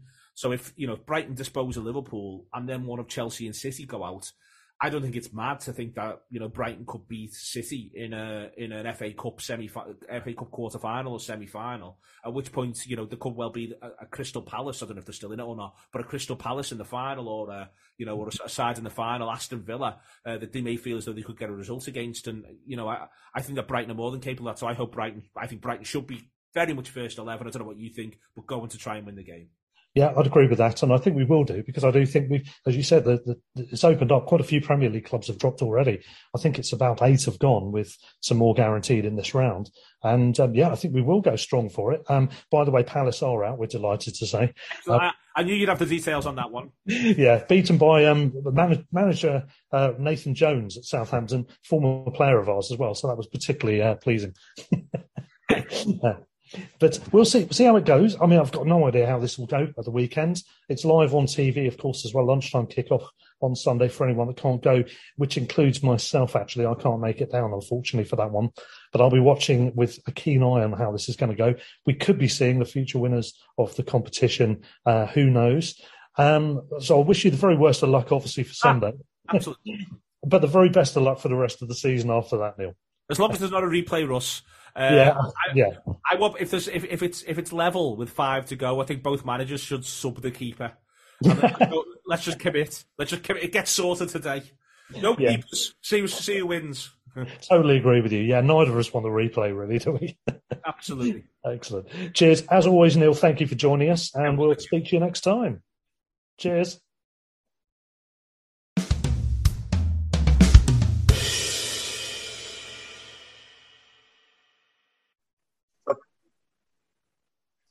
So there we go. Neil Atkinson telling us that we are going to win the European Conference League, Peter.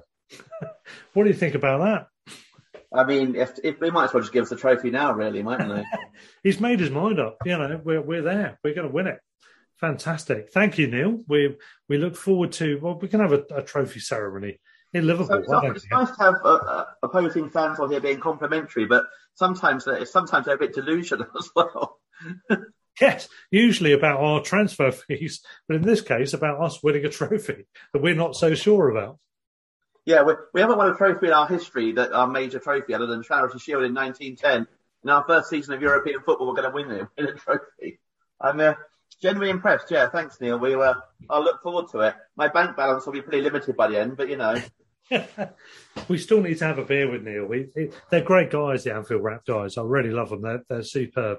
Um, well, we'll definitely be playing each other next year, unless Liverpool go down. So yeah, well, that's it. We're on 31 points, is it? I think at the moment. Yeah. So we only need to beat one more team or even just get three or four more draws and we're safe. There we go. There we go. so on to part three. Any other business? Right. Well, can I start with this? Andy Naylor on Twitter has been uh, arguing the case about us with the, our transfer policy. About us as a podcast, or no, not us literally. No, no, because that would have been a bit weird. Um, he said a few was days ago. Was he pro or anti? Who, who's to say, Peter? Who's to say? Oh no, he, he, said 190 million plus combined in terms of transfer um, receipts for Trossard, Cucurella, Bissouma, Burn, Maupay, White. The cost for those players 60 million, under 60 million. So a 130 something million profit on six players. Um, not too bad. He also says 27 million is double what Brighton paid for Genk for Trossard in June 2019. Had him for 3.5 seasons from the age of 24. Another recruitment triumph for Brighton. It's true, we're getting a load of stuff right, aren't we? And obviously that ignores probably the biggest profit of all, which, well, I mean, who knows who it'll be, but I mean, it could be Mitoma the way he's playing. It could, it could be probably in the short term be Caicedo. Mac Allister's going to be a huge profit. Ferguson will probably, if he carries on like this, be a huge profit. Yes, or or is it Leo Ostigard? Hundred thousand pound we pay for him. We sold him for nine million. Uh, Wasn't there a lot of add-ons in that though? And he's not really played for Napoli this year. Yeah, true, true. However, that's uh, that's not bad. That's not no. a bad deal, is it? For a player who had played, I think, one game in the League yeah. Cup or something like and that. at some point soon, we'll probably get a reasonable amount of money for um, Gyökeres as well, because he's due to. Uh, there's rumours of him moving now or in summer or whatever. Yeah, he scored at the weekend, which he was one goal behind the uh, the top scorer level for the championship. I, am assuming he's now joint top scorer. Maybe he isn't. I don't know. But he's that, one is that the very the very famous Chuba Akpom? yes, yes. I mean, that, that's kind of my point. Whenever anyone complains about the fact we let Gyökeres go, it's the fact that yes, he's only got the same number of goals this year as Chuba Akpom, who was one of the worst loan signings we've made in the Amex years, if not the worst. I mean, he the levels of Billy Paynter sort of thing. well, there is that. There is that. I tell you who's a good striker, Peter, and we've solved our problem from in house. We signed him two years ago. He's now 18, just turned 18. He's Irish. Technically, he could play for England, but I don't think he's going to. He's played a couple of games as a friendly for Republic, and I think he's going to feature in their qualifiers upcoming. There's absolutely no way he won't get in that team. Yeah. He's their best player by some distance. It's Evan Ferguson. Now, I've got so much to say about this guy. Now, he scored the goal that was the equaliser at Leicester. We've talked about that a little bit. Can I just quote a couple of things that have come my way in the last couple of days? This is from, I think it's from uh, Glenn Murray. He said, in my first session with him, oh, hang on, hang on, hang on. Is that right? Yeah, I think it is. Let me just check. Hopefully, training session, not session down a pub. Well, here's the here's the quote anyway. It says, "In my first session with him, he asked. Oh, this is Mark Beard, our former youth coach. Yeah, he said, in my first session with him, he asked to do extras on his own. So I did a shooting session with him. He's an all round centre forward who can shoot with both feet, head, volley, score with his back to goal. I kept testing him, but he had no weakness.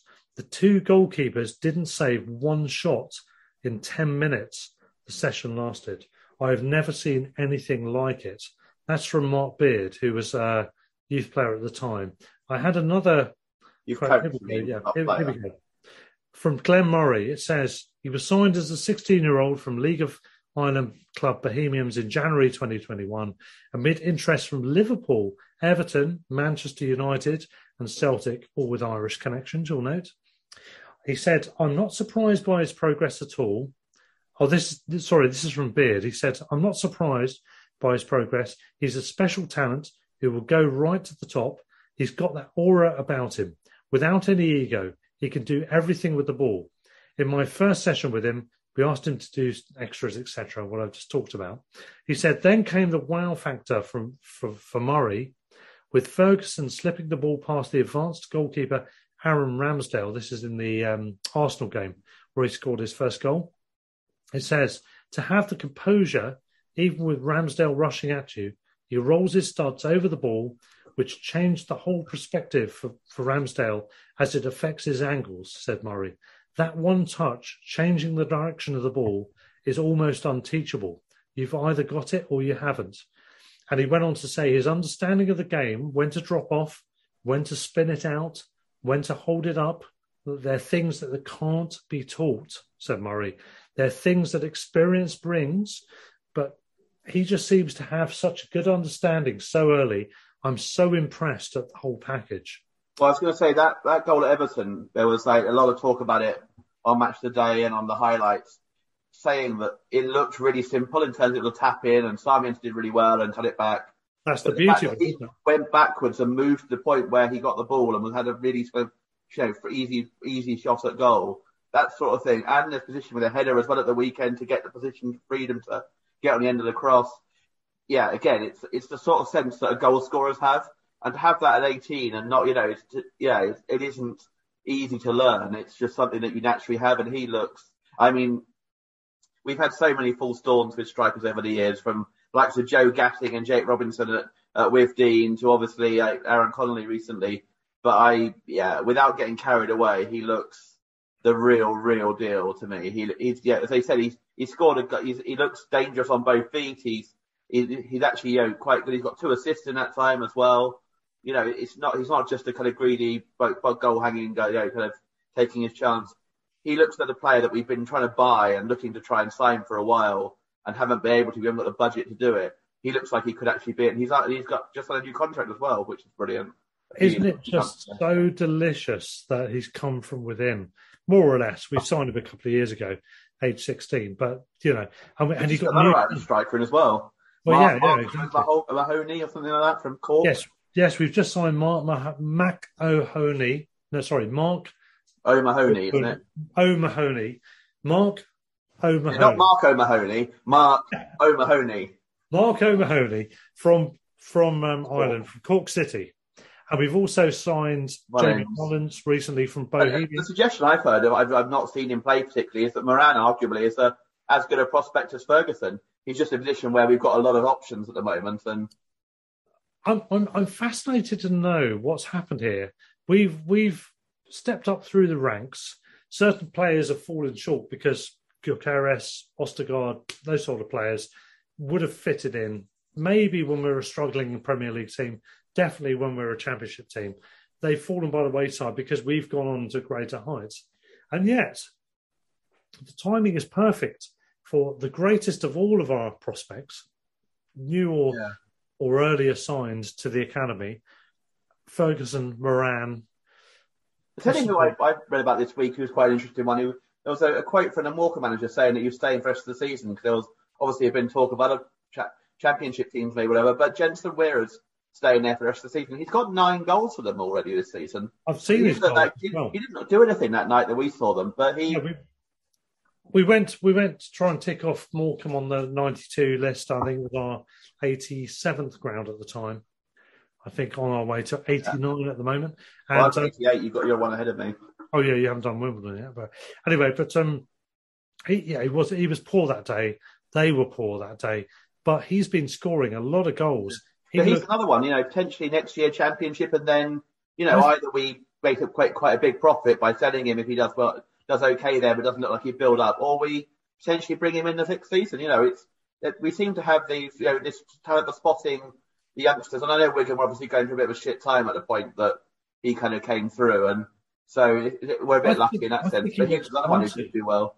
I think he looks classy. He looks a good player. Whether he's good enough to be yeah. involved in our incarnation as we are now is difficult to say. But I do think that my point is with, with Ferguson and Moran, we somehow the, the graduation with our academy is fitting the Premier yeah. League model a bit more, which is well, and the goalkeeping situation. as Well, we've got Sanchez obviously, and then you know we've got Scherpen in Holland, who I don't know how he's doing, but we've got um basically you've got Rushworth on his way up to the Championship next year, and I imagine, and then hopefully challenging in our level. We've got Beadle then who's just signed a new deal, who's then who's on loan at Crewe and probably start the same trajectory. Hopefully, if he does well there, you know, we've got like a kind of permanent, just you know, kind of like you know, in midfield. Hopefully, at some point, if one of these, if Mac Allister or, or Caicedo go in the summer, we've got like players like Kozlowski who might come in, yeah. who's supposed to be a really you know, good prospect in in Poland. Alzate on loan, who's still quite young. I mean, might be able to make it under under De Zerbi. I still um, like Khadra as well. I think he's, yeah. really good. For, if he signed a new deal, if wants to sell him, or because they want to try and have a look at him in the summer. I imagine most players will be back in the summer, and, and De Zerbi will be looking at them. And then if they, you know, a couple of weeks of training, they're not looking like it, and a friendly or two, they're not be loaned out or sold. But he'll want to have a look at these players. You know, people like Alzate, people like Khadra, people like that, people like um, the Polish fullback Karbownik. You know, people like you know, and they'll, will get a chance. He's doing quite well in the German second division this year. Well, on the on the subject of Ferguson, that that one where he hit the post, um, he, Murray said he uses the pace on the ball to feed it back across the goal with his left foot. That was seriously good. That's something you yeah. might do when you've played for a long time, but I haven't seen that from an 18 year old ever. And he said, as you are coming through, you want to make your mark and you snatch at things sometimes. You're so desperate for it to happen. But his calmness at that moment is exceptional. So many others might lose their heads. Yet it was another passage of play earlier in the game at Goodison that impressed Murray more. He said that the clip showing Ferguson lurking at the far post, about to run inside uh, Mykolenko, as Mitoma feeds the ball across the outside of his foot, Ferguson swivels to strike the moving ball with his left foot, hitting the bottom of Jordan Pickford's right hand post with the uh, with the diving keeper comprehensively beaten. Murray is seriously impressed with this guy. That's 20 minutes into his first start as well. Not just first league start, I think it was his first start full stop, wasn't it? Or did he start at. No, it was before Middlesbrough, yeah. So, he, so his yeah. first league start, he came against Arsenal and scored, and he played at Everton. Started he, against Forest Green Rovers. He even started and scored and assisted. No, but he came off the bench, didn't he? There, I thought Undav started, didn't he? Oh, yeah, yeah, yeah, yeah. You're right. Yeah. So I don't yeah. think he started there. So it, it was literally, I think, his first start for Albion which I mean, 20 minutes in, he does that, and it's yeah, he looks, and he and he's a sort of player you can, you know, he's mobile, but he's also well built. He's strong enough to hold the ball up. He's kind of what we are looking at. It's kind of what I uh, already what I was hoping someone like Andone would be. You know, someone who's a bit mobile, but also quite well built and strong enough to hold the ball up. Hopefully, what with a quite crazy attitude as generally as Andone had, but yeah, yeah, absolutely, yeah. And um, yeah, I mean, it's hard not to get a bit carried away with him, to be honest. He he is genuinely just, we, brilliant, and yeah, piss off any big clubs interested in him. well, you say piss off any big clubs. We we we talked about the transfer window, and we're going to have one on thirty uh, first Tuesday evening. Pembury Tavern. Pembury Tavern in Hackney Downs. As recommended by my mate Lawrence and a random bloke who we met in the pub in uh, Hampton and we will be doing our next podcast from there, which will include a review of our scintillating victory over Liverpool in the FA Cup, I'm sure.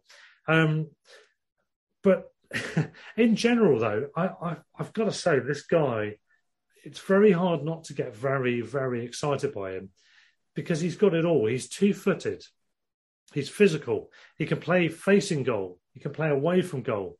He, he's got savvy. He's got uh, he's got a cool head under pressure. He'll take his time if he needs to to finish.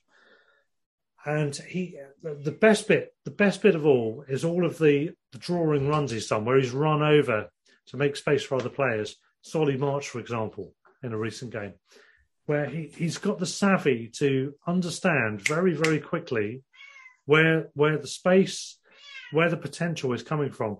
And you can probably all hear in the background my cat making her feelings known. Hello, Marmalade. She's getting carried away, isn't she, by him? She loves Evan Ferguson. Who wouldn't? She's singing do do do do do do Evan Ferguson in cat, isn't she? Oh yes, on that subject, two things. One, my cat is ginger, so she's probably Irish. And secondly, you said there was a new song, or a fairly new song at Leicester. Yeah. Which we missed, which was like I did quite amuse me, which was J- Jamie Vardy, your wife is a grass, which I found quite entertaining. being, being a similarly, I mean, I also think before we get too carried away with Ferguson, and it's everything you get carried away with, can we also get carried away with Mitoma as well? He is oh, just, he's so good, it's ridiculous. so good. It's every crazy. Arsenal fan I know is coveting him. Yeah, he is. So we need to get a new deal on his table pretty soon for him if we can, or we're going to lose him because he is I mean, Liverpool, for example, the first half, I felt at times he was a bit wasteful at times in the final third. And it sounds crazy to say because we lost 1 3 0, but he was the one who was in positions where we didn't take, make, the most of. But then, yeah, he is. Alexander Arnold must be having nightmares about the idea of playing on Sunday if if Mitoma starts. He's just they yeah they, they tore him apart down that flank, and he is him and yeah his relationship with uh, uh, however you pronounce his name, I'm terrible at pronouncing for some reason. But uh, a stupid, a stupid, stupignon or Stupignan, a Stupignan. He's not French, is it? Yeah. I'm, so, I don't know why. It's like sometimes sort of like thing I can't pronounce his name for some reason. But anyway, their relationship is brilliant down the left. Is they're so good, and we've I felt under Potter at times we lap pace, and those two down the left are br- such so quick and so good at like getting up and down. And yeah, we have a permanent threat down that that flank. And then yeah, we I'd argue that actually most of our goals recently have come down the other flank with March and then either Gross or Veltman or whatever as well. So I, yeah, we, we've actually, I mean, we're genuinely living in a golden time. I mean, we may look back on this in five, ten years time from the championship and go like, I miss those times, you know, and uh, yeah, we were so good. Well, Peter, this could be slightly disingenuous, but can I just give you a stat here? Evan Ferguson has the highest ratio by quite some margin in terms of his, um, I think it's his goals per minute. He's got, goals and assists per minute. I think he's just behind Haaland in goals per minute, isn't he? I yeah, goals, goals and assists. Goals and assists yes. per minute on the pitch. He's, I think he's a minute behind Haaland in terms of goals, isn't he? I thought. Yeah, goals and assists. You're right. Yeah, Haaland's basically a minute uh, ahead of him goals. He's selfish. yeah, basically. I mean, we wouldn't want to, would we? We've got Ferguson. He scored five goals. He's got a 2.27 ratio. No, he's, yeah, he scored three, assisted two in about 219 minutes or something ridiculously low yeah, like that. Or, yeah. And Haaland has a 19 goal involvement ratio with 1.62 ratio. And then you've so he's a bit shit, really, isn't he? Yeah, and you've got Garnacho, Martial, Firmino, Firmino, sorry, Isak, Tony, Gerrard, all that. Lot. Yeah, I mean, players like that, for me, no, to be honest. I'd rather go for Ferguson. um, he has got it all, though, hasn't he? Seriously, this is a Yeah, real... we are getting carried away now. you know when it's the Europa Conference League next year. well, I'm, I'm, just dispatching the cat out of the room. Not, the, not this very amateur or anything, but I had to get rid of a cat during a recording period online. I'm yeah, sure I bet Neil Lattins had to do that. He, he, they, they're actually very professional rather than. People like Paul Merson and um, Tim Sherwood and Alan Smith, they don't have to deal with this sort of stuff. And yet they are even shitter than we are. And yet, despite the fact we also are drinking while doing this, they still actually talk more shit than we do. I mean, DeSutis has never still not uh, kind of backed down about why he kind of said De Zerbi was a, a big risk and that sort of thing, you know. He's not going to apologise because it was too ridiculous. It was too can we, ridiculous. Can we also a little bit turn away then from Albion now and talk about the fact that Everton of today are on the verge of appointing their eighth manager in seven years under the Moshiri. What could is... go wrong, Peter? Hmm? What could go wrong? I mean, I think probably is the best choice, but it's a, it's such a ridiculous number of managers they've had in that time. Yeah, what what, what do you think about it all? What, what's your thoughts on it? I think probably is a, it's a good choice for them. I think it's it's the best chance of keeping up and the best chance of then they could no way have played that with their defence played Bielsa ball and like pressed high and they've been absolutely destroyed by teams. It was a bizarre decision. And someone was interesting. Someone was saying there was an article in the Metro today where they were saying there's no way Brighton have a shortlist of Bielsa and Dyche where they have such different ways of playing and you know kind of how on earth any any coherently planned club would never have a shortlist with both Bielsa and Dyche on, who are basically the exact opposite way of playing. Why why would you have two different such different options that you're choosing between? You surely would have people we want to play a certain way, or players to play a certain way, and you bring a manager in who can work with that at this stage. You wouldn't, you know, have two such extremes. And it, but I mean, I think they, I think because Bielsa's turned them down, probably they've come across the right one, and I think that gives them a better chance of staying up than they had. He's, he's a decent option, and you know, he he will get them solid. He'll get them kind of like you know functioning. And frankly, there's that bottom six, seven are all pretty dreadful. So four of them will stay up. So it could just easily be Everton. Yeah, I mean that does give them hope, doesn't it? I think it's still an uphill struggle, but they they have a genuine chance now.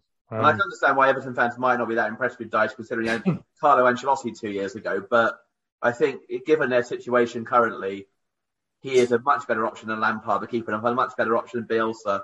And I, I, I, think they should be realistic about it. And he'll get them. I mean, they've not conceded loads anyway this season, but he'll get them defending really well, and they'll nick goals from set pieces and from you know that sort of thing, like he used to do at Burnley. And eventually, and they might win, nick enough one 0 wins and one all draws and nil nil draws that they stay up. And you could just imagine with Dyche in charge them winning at the Amex. To be honest, it, it's the sort of thing we do. You know, it's you know we're very much like against teams managed by Dyche and who are you know we don't get good results against that sort of manager.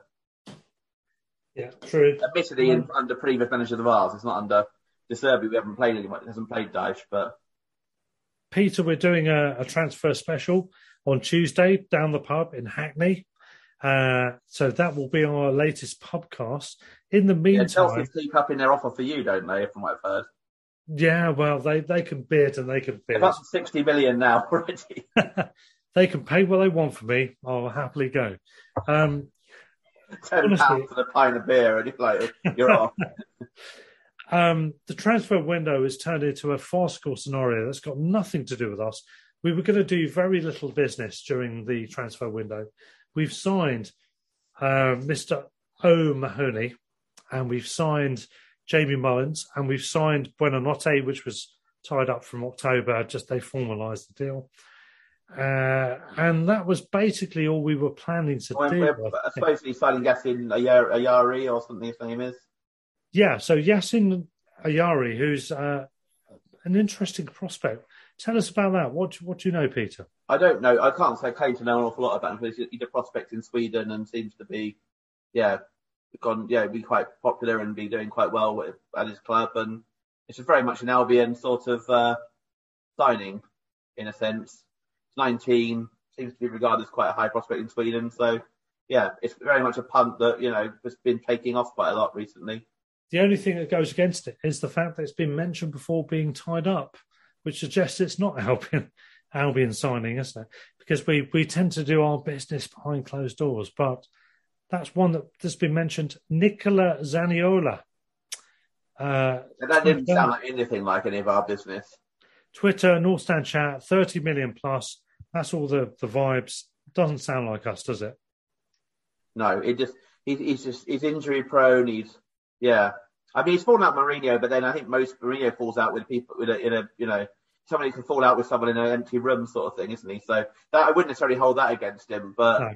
Yeah, I think he's, yeah, not really, we yeah, could... not, not really gonna, gonna, gonna be an option. Matviyenko is the one who seemed like he might be, but we're so far apart in valuation. Well, this, this, is the thing. This is the one that makes sense because De Zerbi has a connection yeah. with him. Uh, he's a centre back. Um, he's not the only Shakhtar player that De Zerbi has apparently been interested in, but he is 22 years old. He's a midfielder. Uh, um, what's his name? Artem Bondarenko. Um, and also Alessandro Buongiorno, a left-sided centre back from Torino, have also caught his eye. Yeah, and I think all of those, I think, I think Fienko is the only one. I, I'd say Chamberlain as well was mentioned this week, and again, that's not really. I'm not sure that's. I think he, unless Boson, unless Lallana really was a thing about retiring, he might not go for him. But I think probably it sounds like from what De Zerbi said today that we're not going to have anyone in or, in or out this rest of the window for the first team. So Yari might come in for the, and it might be like a loan out of the younger players like that, but it won't be like a first team player. I mean, I, I'm just fed up with these bloody top six sides. Chelsea starting it. Arsenal fans now getting on a, on a, you know, the bandwagon as well about Caicedo and, you know, how dare we value him at this sort of money? And it's like, well, but one person compared it to modern day slavery, and it's like, it, and this obsession that he's on three and a half grand a week as well. It's like he's clearly not on three and a half grand a week. Anyone with half a brain can work out. And then people going like, oh well, his, his transfer value on transfer market website is like two pound fifty. We should sell him for that. It's like, well, piss off. What Arsenal and Chelsea fans need to know is that a, they're entitled arseholes. B, we are not going to sell for less than a very inflated normal figure. Yeah. So I think Caicedo's worth probably 75 to 80 grand. I think million. Not is worth at least 65 as well. We're, we're, we're not going to sell them for less than 100 grand. Uh, sorry, 100 million. I think if we're offering for 100 grand, we have a lot of offers. yes, uh, yeah. Sorry, yes. I, I might put an offer myself in actually, and then just send them on to the, to the highest bidder. I might be worth just like, yeah. just like basically, just like borrow off some sort of random bank and then just like take it and kind of. But but isn't it wonderful to see it all unfold? All all of these fans of the greedy six clubs going, "Oh, Mitoma's good player, isn't he?" Oh, Sanchez. already about Ferguson as well. I have to say that you can't really include Arsenal. Arsenal fans have been through a lot. They they came like seventh one year, and it's been a really tough time for them. oh, oh, oh, you bitch. However, however, I've got you, you do that. You see on Twitter about them like, oh, oh, yeah, we've had a, you know, we deserve to win the league this year because we've had a really tough time over the last few years. Like, you have no idea what. I mean, you've got no idea about what life is a really tough time anyway. But in football terms, you literally haven't got a clue.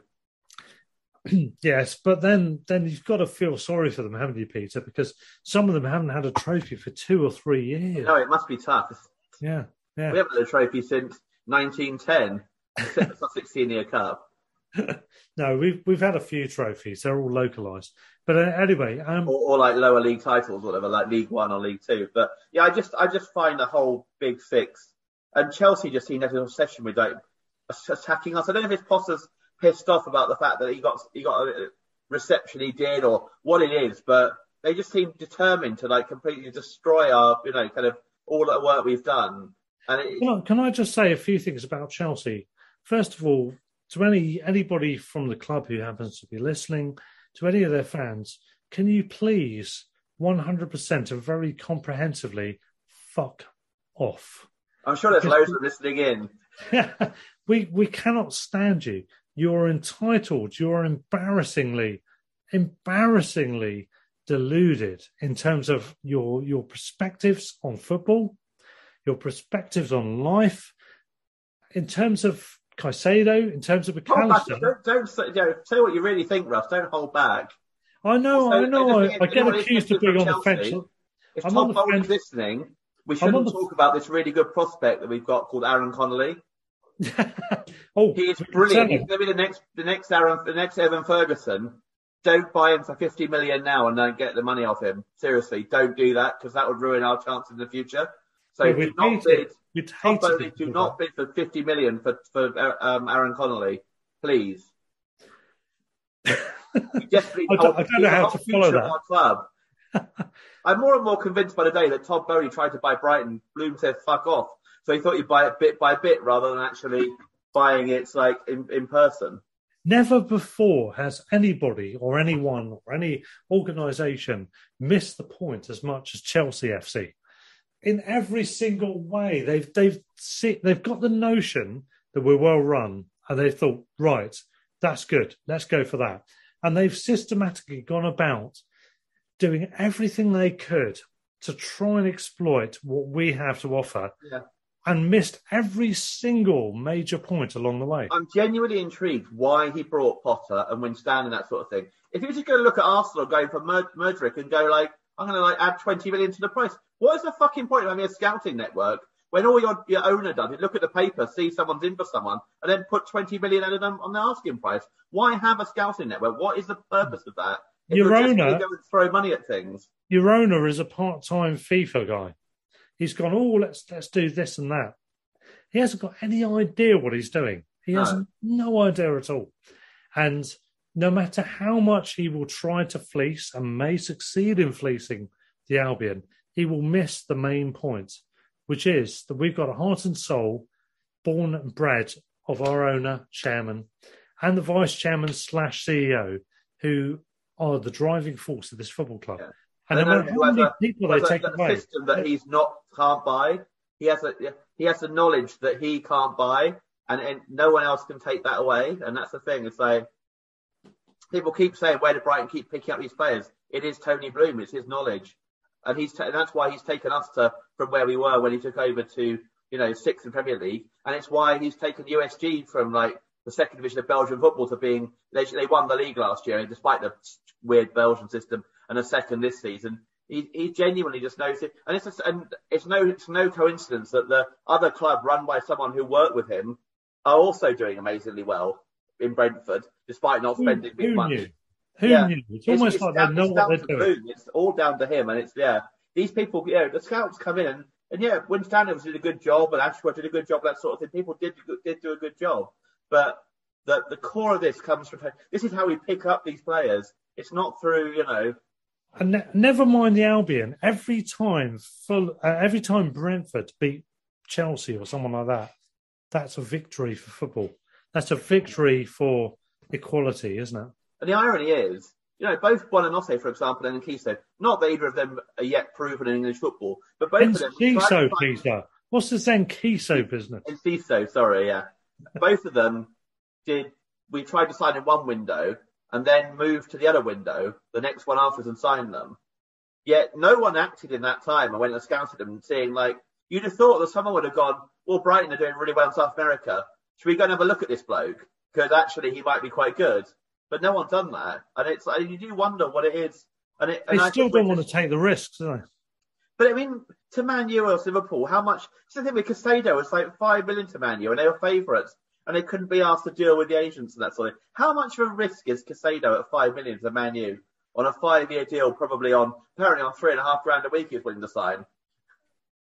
How much of a risk is that? It's it's just, and it's, We it's laziness on their part. They don't want to do it. We will continue to thrive at their expense. Yeah, I hope they don't change their plans. I mean, there are more teams buying direct South America these days, but a long time English teams didn't, and we were the ones in England who Benfica. is Benfica been, and that's the other thing I see this week. Chelsea bad moaning about Benfica and Brighton being the ones who are ruining football. This is the irony.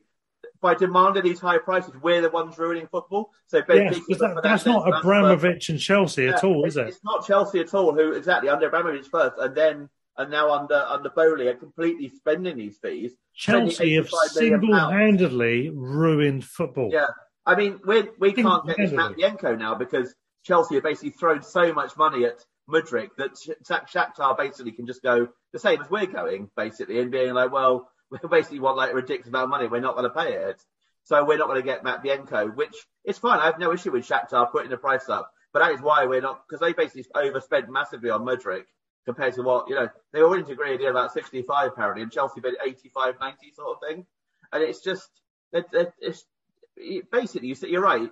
Todd Boehly's like a computer game. He decided he wants to go and spend all this money on the on a football club, and they're basically circumventing financial fair play. They've literally changed the rules around financial fair play and what you can do, because because by actually, you know, they've literally changed the rules of someone to stop Chelsea doing it.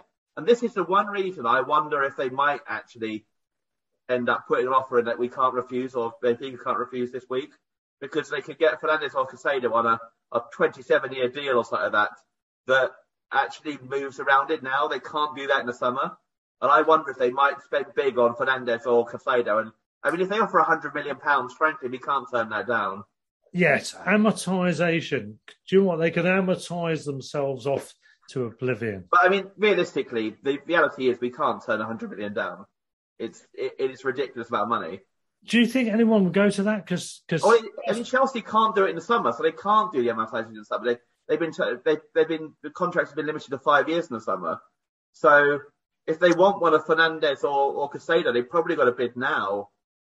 I think they'll probably go Fernandez rather than Caicedo, but I wouldn't rule out a ridiculous bid that they put in. And realistically, Bloom and Bloom can't turn 100 million pounds because that is ludicrous money, and you know mm. we're not going to go down. We're going to, you know, we have to accept that. It's every player has his price, and every club is a selling club in reality.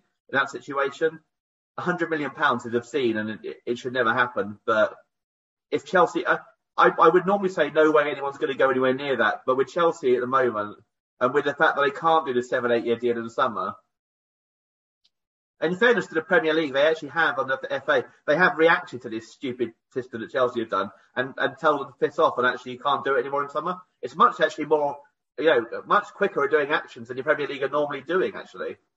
Yeah, shame they don't sort out racism issues at football grounds, but they they, they are sorting out homophobia though if Chelsea are involved. Yes, and so from the summer you can only have five, five year deals, I think, isn't it? Yeah. Um, so, which which is good to be so fair. You can imagine Chelsea putting a. I think probably what they'll do is they'll they'll match Benfica's asking price for Fernandes, probably in reality. But you can imagine them going absolutely all out on a player and and giving him a ten year contract or something just to piss off the FA and the Premier League and something. And Boehly just to like stick two fingers up at them. Stand. I cannot stand Chelsea fans, and I've I've looked at them on Twitter the entitledness and the delusionality. That's not. Fairness, most of the arseholes on Twitter are ones who probably have never been to Chelsea in their life, or or Fulham where Chelsea actually play, or whatever. Or uh... I just want the very worst for them. I really do. And in terms of this window, in the end, ultimately, Tony Bloom, Paul Barber, they don't want any sales other than the ones they've done, Trossard, or ones that are happy to do loans of youth players. We we don't want to do any deals with Caicedo, with Sanchez, with Mac Allister, with Mitoma, with Ferguson, with any anyone else. We just want to carry on as we are. We've got to wait till Tuesday when we have our next podcast to find out what happens on that score. Do you see anything happening? I don't. I honestly don't. I think that's the one question mark. Will Chelsea I mean, they've they literally spend a lot of money about financial fair play and like that. I could genuinely see them offering 100 million for a player just because it's going to be much harder in the summer because they can't amortise it. So they're going to want maybe want their big midfielder now, and whether that's that might be Fernandez, I think probably rather than Caicedo. So they offer they offer 100 million for Caicedo. Do we take it? And are you I think, happy? I think we have to. I don't see any way we can turn that down for a player who could break his leg tomorrow and but, you know, could break his leg tomorrow, or you know, I don't think there's any way you can turn down 100 million pounds. We can talk about Europe all we want, we can talk about this, we can talk about that, but it's just ridiculous money, and we can't. And the club must have in mind if Chelsea on Monday morning offer 100 million pounds, players they can quickly get in, maybe you know, someone who's quite decent they could get loan in even, or that you know, for a half season to cover for the fact that we've lost Caicedo. But in reality, there is you know, everyone has his price, and 100 million is well over Caicedo's price. Much Do we tell him to fuck off at 75 mil? Not in the summer, but probably now, yes. Hmm. 75, 80 in the summer is probably about right. Uh, but yes, in the last day, the last few days of the January window, when we got a chance to go to Europe, yes, I would. I think if you get to 90, it gets more difficult. 100 is uh, unturned downable, I think, probably, in the, which is definitely a well I've made up. I love the way you throw these figures around as if we know what we're talking about. Uh, uh can I just? It's just a classic. I think you know, there are there are you know, all these things that Tony Bloom said 100 million. He hasn't done. He he doesn't give values. He people just bid and he then said I'll take it or not. But I think a 100 million. I mean, that's a ludicrous amount of money. Can I just say that Sky have completely compromised themselves by wanking themselves off into a stupor about all this transfer speculation. It's embarrassing. Chelsea and Arsenal and Sky, that you've all embarrassed yourselves over this. There'll be people outside the gates of, of, of, you know, kind of of the uh, Uh, well, at the, at the Amex and at the training ground on a Tuesday, waiting, going like, you know, Brighton's lights are still on. Maybe there's a deal still available. well, yeah, exactly. Yeah, that might be a thing. It might be. It probably isn't. It probably isn't. I don't. I mean, I, I'm not saying it'll happen, and I think if anyone they go for anyone, I think it'll be Fernandez. I think probably, but they're so crazy in the money they spent that I wouldn't rule it out. I'm pretty sure they'll have one or two more signings, and you know the money they've spent is. And to me, they've still not got that great a team. They've got a lot of individuals, but they've they've not really got a great team, and it's so against what Potter is like as well. He likes to develop players and to build on things, and he isn't. You know, I don't understand why they got Potter in as compared to someone like Zidane or something like that. If they're just going to throw money around like that. Hmm. Right, very quickly, Peter, to round off, Khadra. He's been withdrawn from his loan. He's gone to Birmingham City. He scored on his debut, but it was a 4-2 defeat. Uh, looking good. They're in complete flux, but what can we say? Blackburn, his former club, um, they had 14 wins, no draws, and 13 defeats. That is an insane ratio. 14 wins, no draws, 13 defeats. Yes, to be until, to be, until the weekend. Yeah, to be fifth or whatever it was at that point without with 13 defeats. Yeah. After 27 games was insane. And yes, they finally drew, didn't they, at the weekend? I think it's the longest any team has ever gone without drawing a yeah. game. Mental. Amazing. You got to, you got to hat, hats off to them. That's pretty good. Um, also, Birmingham, we said at home to Preston. Uh, that game was refereed by Rebecca Welch, the first woman to officiate at that level. What do you think about that? I think I think I don't think that in any way that it matters whether someone's a woman or a man. It matters whether they're good at refereeing or not. If she's look if she's good at refereeing, then great. I think it absolutely the game is calling out for quality referees and good referees because there aren't that many, frankly. So if if she's good enough to referee at that level, she absolutely should be, and she should be going to Premier League if she get if she does really well there as well. Because frankly, there's, a, there's an awful lot of dross referee wise in the Premier League, including Thomas Bramall and uh, Lee Mason. Absolutely, a lot of people sperming about uh, Kaoru Mitoma.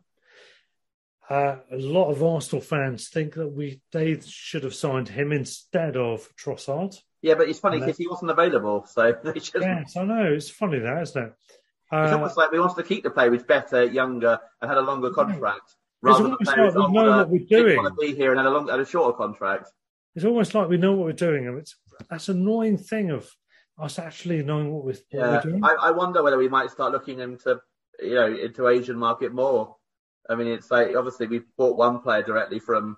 I know we went on loan to Belgium first, but we bought one player directly from there. We can use USG as a kind of like midway if we need to anyway.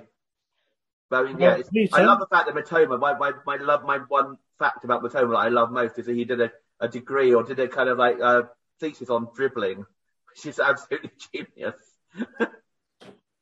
yeah, he did a thesis on, on on dribbling, and he did all sorts of studies related to um, all sorts of elements to do with sporting dynamic. Genius. That is just like brilliant. Call it, yeah. Um, I've got to love the guy. I absolutely love him. One person I don't love is former Crawley manager John Yems. But he is not, I, I say not, a conscious racist. No, of course not. He, he suggested, conscious. Yeah, he he said that um, Asians, Asians, who um, who have um, I, I don't know I don't know what to say here, Peter. I'm, I'm being overcome with disgust. Uh, apparently, he's not a conscious racist, but he said that um, Caribbeans like jerk chicken, even though they're from Africa. Uh, he said that. Um, um, Why did he say that? But what what conversation was he having when that came up? well, it's not yeah. like they're going to ask him an interview before the game or something about that. Yep, exactly. Um, he essentially said that all people from Arabic locations were bombers. Uh, he he was separating black and white factions within his dressing room. Um, you see, since that, that sort of thing, I understand that it can happen in football in terms of like it's terribly wrong, but obviously it's linked to football. The comments he made, what, what, where is he making them? Why is he talk, saying these things? Even if he thinks them, which he obviously shouldn't do, why is he saying them? Who's he saying them to? Yeah, he kept going on about jerk so chicken. So yeah. you guys like jerk chicken because you're from Africa. That's a Jamaican thing. What? Oh. what yeah. Why? Where did jerk chicken come up in conversation at training or whatever? I mean, what what is it that? I mean, yeah, he's obviously a pretty awful bloke. I mean, they're finding for a joke. At, he wasn't like kind of. He's, he's very lucky to get away with the ban he did, wasn't he? Basically, and I think he's appealing that or has done, hasn't he, or something like that. And he's very lucky to get away with it. How can you define someone who says that people who are of Asian origin who have bags are bombers, and then you can't say that is a racist or uh, no, exactly. Just it defies belief. Conscious racism. What does that mean? I mean, he didn't. If he if he didn't realize it was racist, then frankly, he's pretty stupid. But he obviously did. Having mm. said that, Wayne Hennessy's still playing, and you know. oh yes, Mister Mister Hennessy, you gotta love him, don't you? So uh, you know, I, I, won't. I won't take, go any further into that comment. yes, on that matter, I think we must close events. I think is there anything else to mention? Peter, have you got any more business to attend to? Uh, no, that's like yeah, obviously a few managerial changes. I think I think the service at about sixty-three or four now in the managers list. Out of ninety-two, that's out of like ninety-two since since October or September. Oh, yeah, managerial changes. So uh, the Cowley brothers have been sacked from Portsmouth, and they in, John. Yeah. They brought in Mousinho, not to be confused with Mourinho. Yeah. What else has happened? Who else? Uh, Cardiff have got a new manager. Sabri, or at least he was going to be appointed. I didn't see if he actually got confirmed, but Sabri Lamouchi, they they appointed two managers already this season. They're trying to they're trying to match Watford basically. Um, and who else was there this week? Uh, Forest Green. Big Dunk is at Forest Green. Yes. I'm looking forward to Bristol Rovers game for them because him and Joey Barton could be quite an entertaining combination on the touchline. Big Dunk and Joey Barton. It might be one game actually Joey Barton doesn't mouth off actually because he has like Big Dunk looking down at him, a man who's actually served time in Barlinnie prison, doesn't he, or something like that at one point. Did, did Duncan Ferguson serve time in? Yes, yes, I think so. And there's, two, there's two D Fergusons in now managing in uh, in in League One because Darren's back at Peterborough in, in his general kind of like in out thing with um yeah with Grant McCann who's also been there twice now, hasn't he? Basically, kind of like revolving door between them, aren't they? Yeah, fourth time he's been in charge. Uh, is he is he one behind Martin Allen at Barnet, or is he at level with Martin Allen at Barnet? I can't remember how many times he managed Barnet. I think Martin Allen was five. Five. Times. Yeah. yeah, he's one. He's got to quit and come back again. I'm sure he can manage it. I'm sure he can. I mean, he's still got time, you know. Why not give it a go? Go for the record. That must be a record. I mean, I can't believe five times at one club isn't a record. Probably not. Probably not. Well, Peter, I finished off a whole bottle of wine. You've had some beers. We've talked about the game. We've talked talked to Neil. Uh, let's have a quick prediction ahead of the, the game with Liverpool. Um, we we got the better of them with a 3 0 win. That was fantastic. However, I'm not so confident in this game. I think we're going to lose 2 1. What do you think? I'm going to be positive and go for a, a goals goals kind of a game with goals, but go 3 2, closer than last time, but we win still. I like it. I like it. And just on the final note, uh, we are. I'm on 89 out of 92. All right, it's not competition. You're on 88 out of 92. You have Wimbledon to do. Yeah. And then we both have. I was going to go to midweek, but they got called off by the frost and the exactly. cold weather. We, we both have Harrogate, Barrow, and Fleetwood to do. Harrogate might go down. We're not sure. We're not sure. But we're going to do it either this season or next season. But you're going to a game tomorrow, aren't you? I am. I'm going to a glorious uh, battle of the relega- of relegation rivals in the, the Conference South between Hungerford and Chippenham. Lovely, great, great choice, great choice. Only an hour from Paddington, so it's not too bad. Yeah, not too Bit bad. of excitement, you know. Yep, I, I'm due at one point. I'm due at like a you know these games you see in like National League South and Isthmian League are like five four or something like that. One day I'll see a five four. Probably won't be tomorrow, but I, I, I want I want to encourage you, Peter, but I think it's a long way to go. But the, the other big question is kick, the kickoff has already happened now. Who's gonna who do you want to win out of Arsenal and Man City? Assuming we go through, who do you want to win out of Arsenal and Man City? Arsenal, I think we can beat them. Yeah, I'm inclined to agree. I think City have got some sort of like hold over us generally, Yeah. whereas And, whereas and I, I'd be more confident against Arsenal, especially as Arsenal actually will want to win the league as well, so they want to focus exactly, on that. we'll be distracted, and I feel there's more aura that we've Yeah. got over them. Yeah. No, I agree. I think I, I would say, and note- starting. On that note, Peter, shall we sign out by saying, "Stand or fall"? Up the Albion. Sports Social Podcast Network.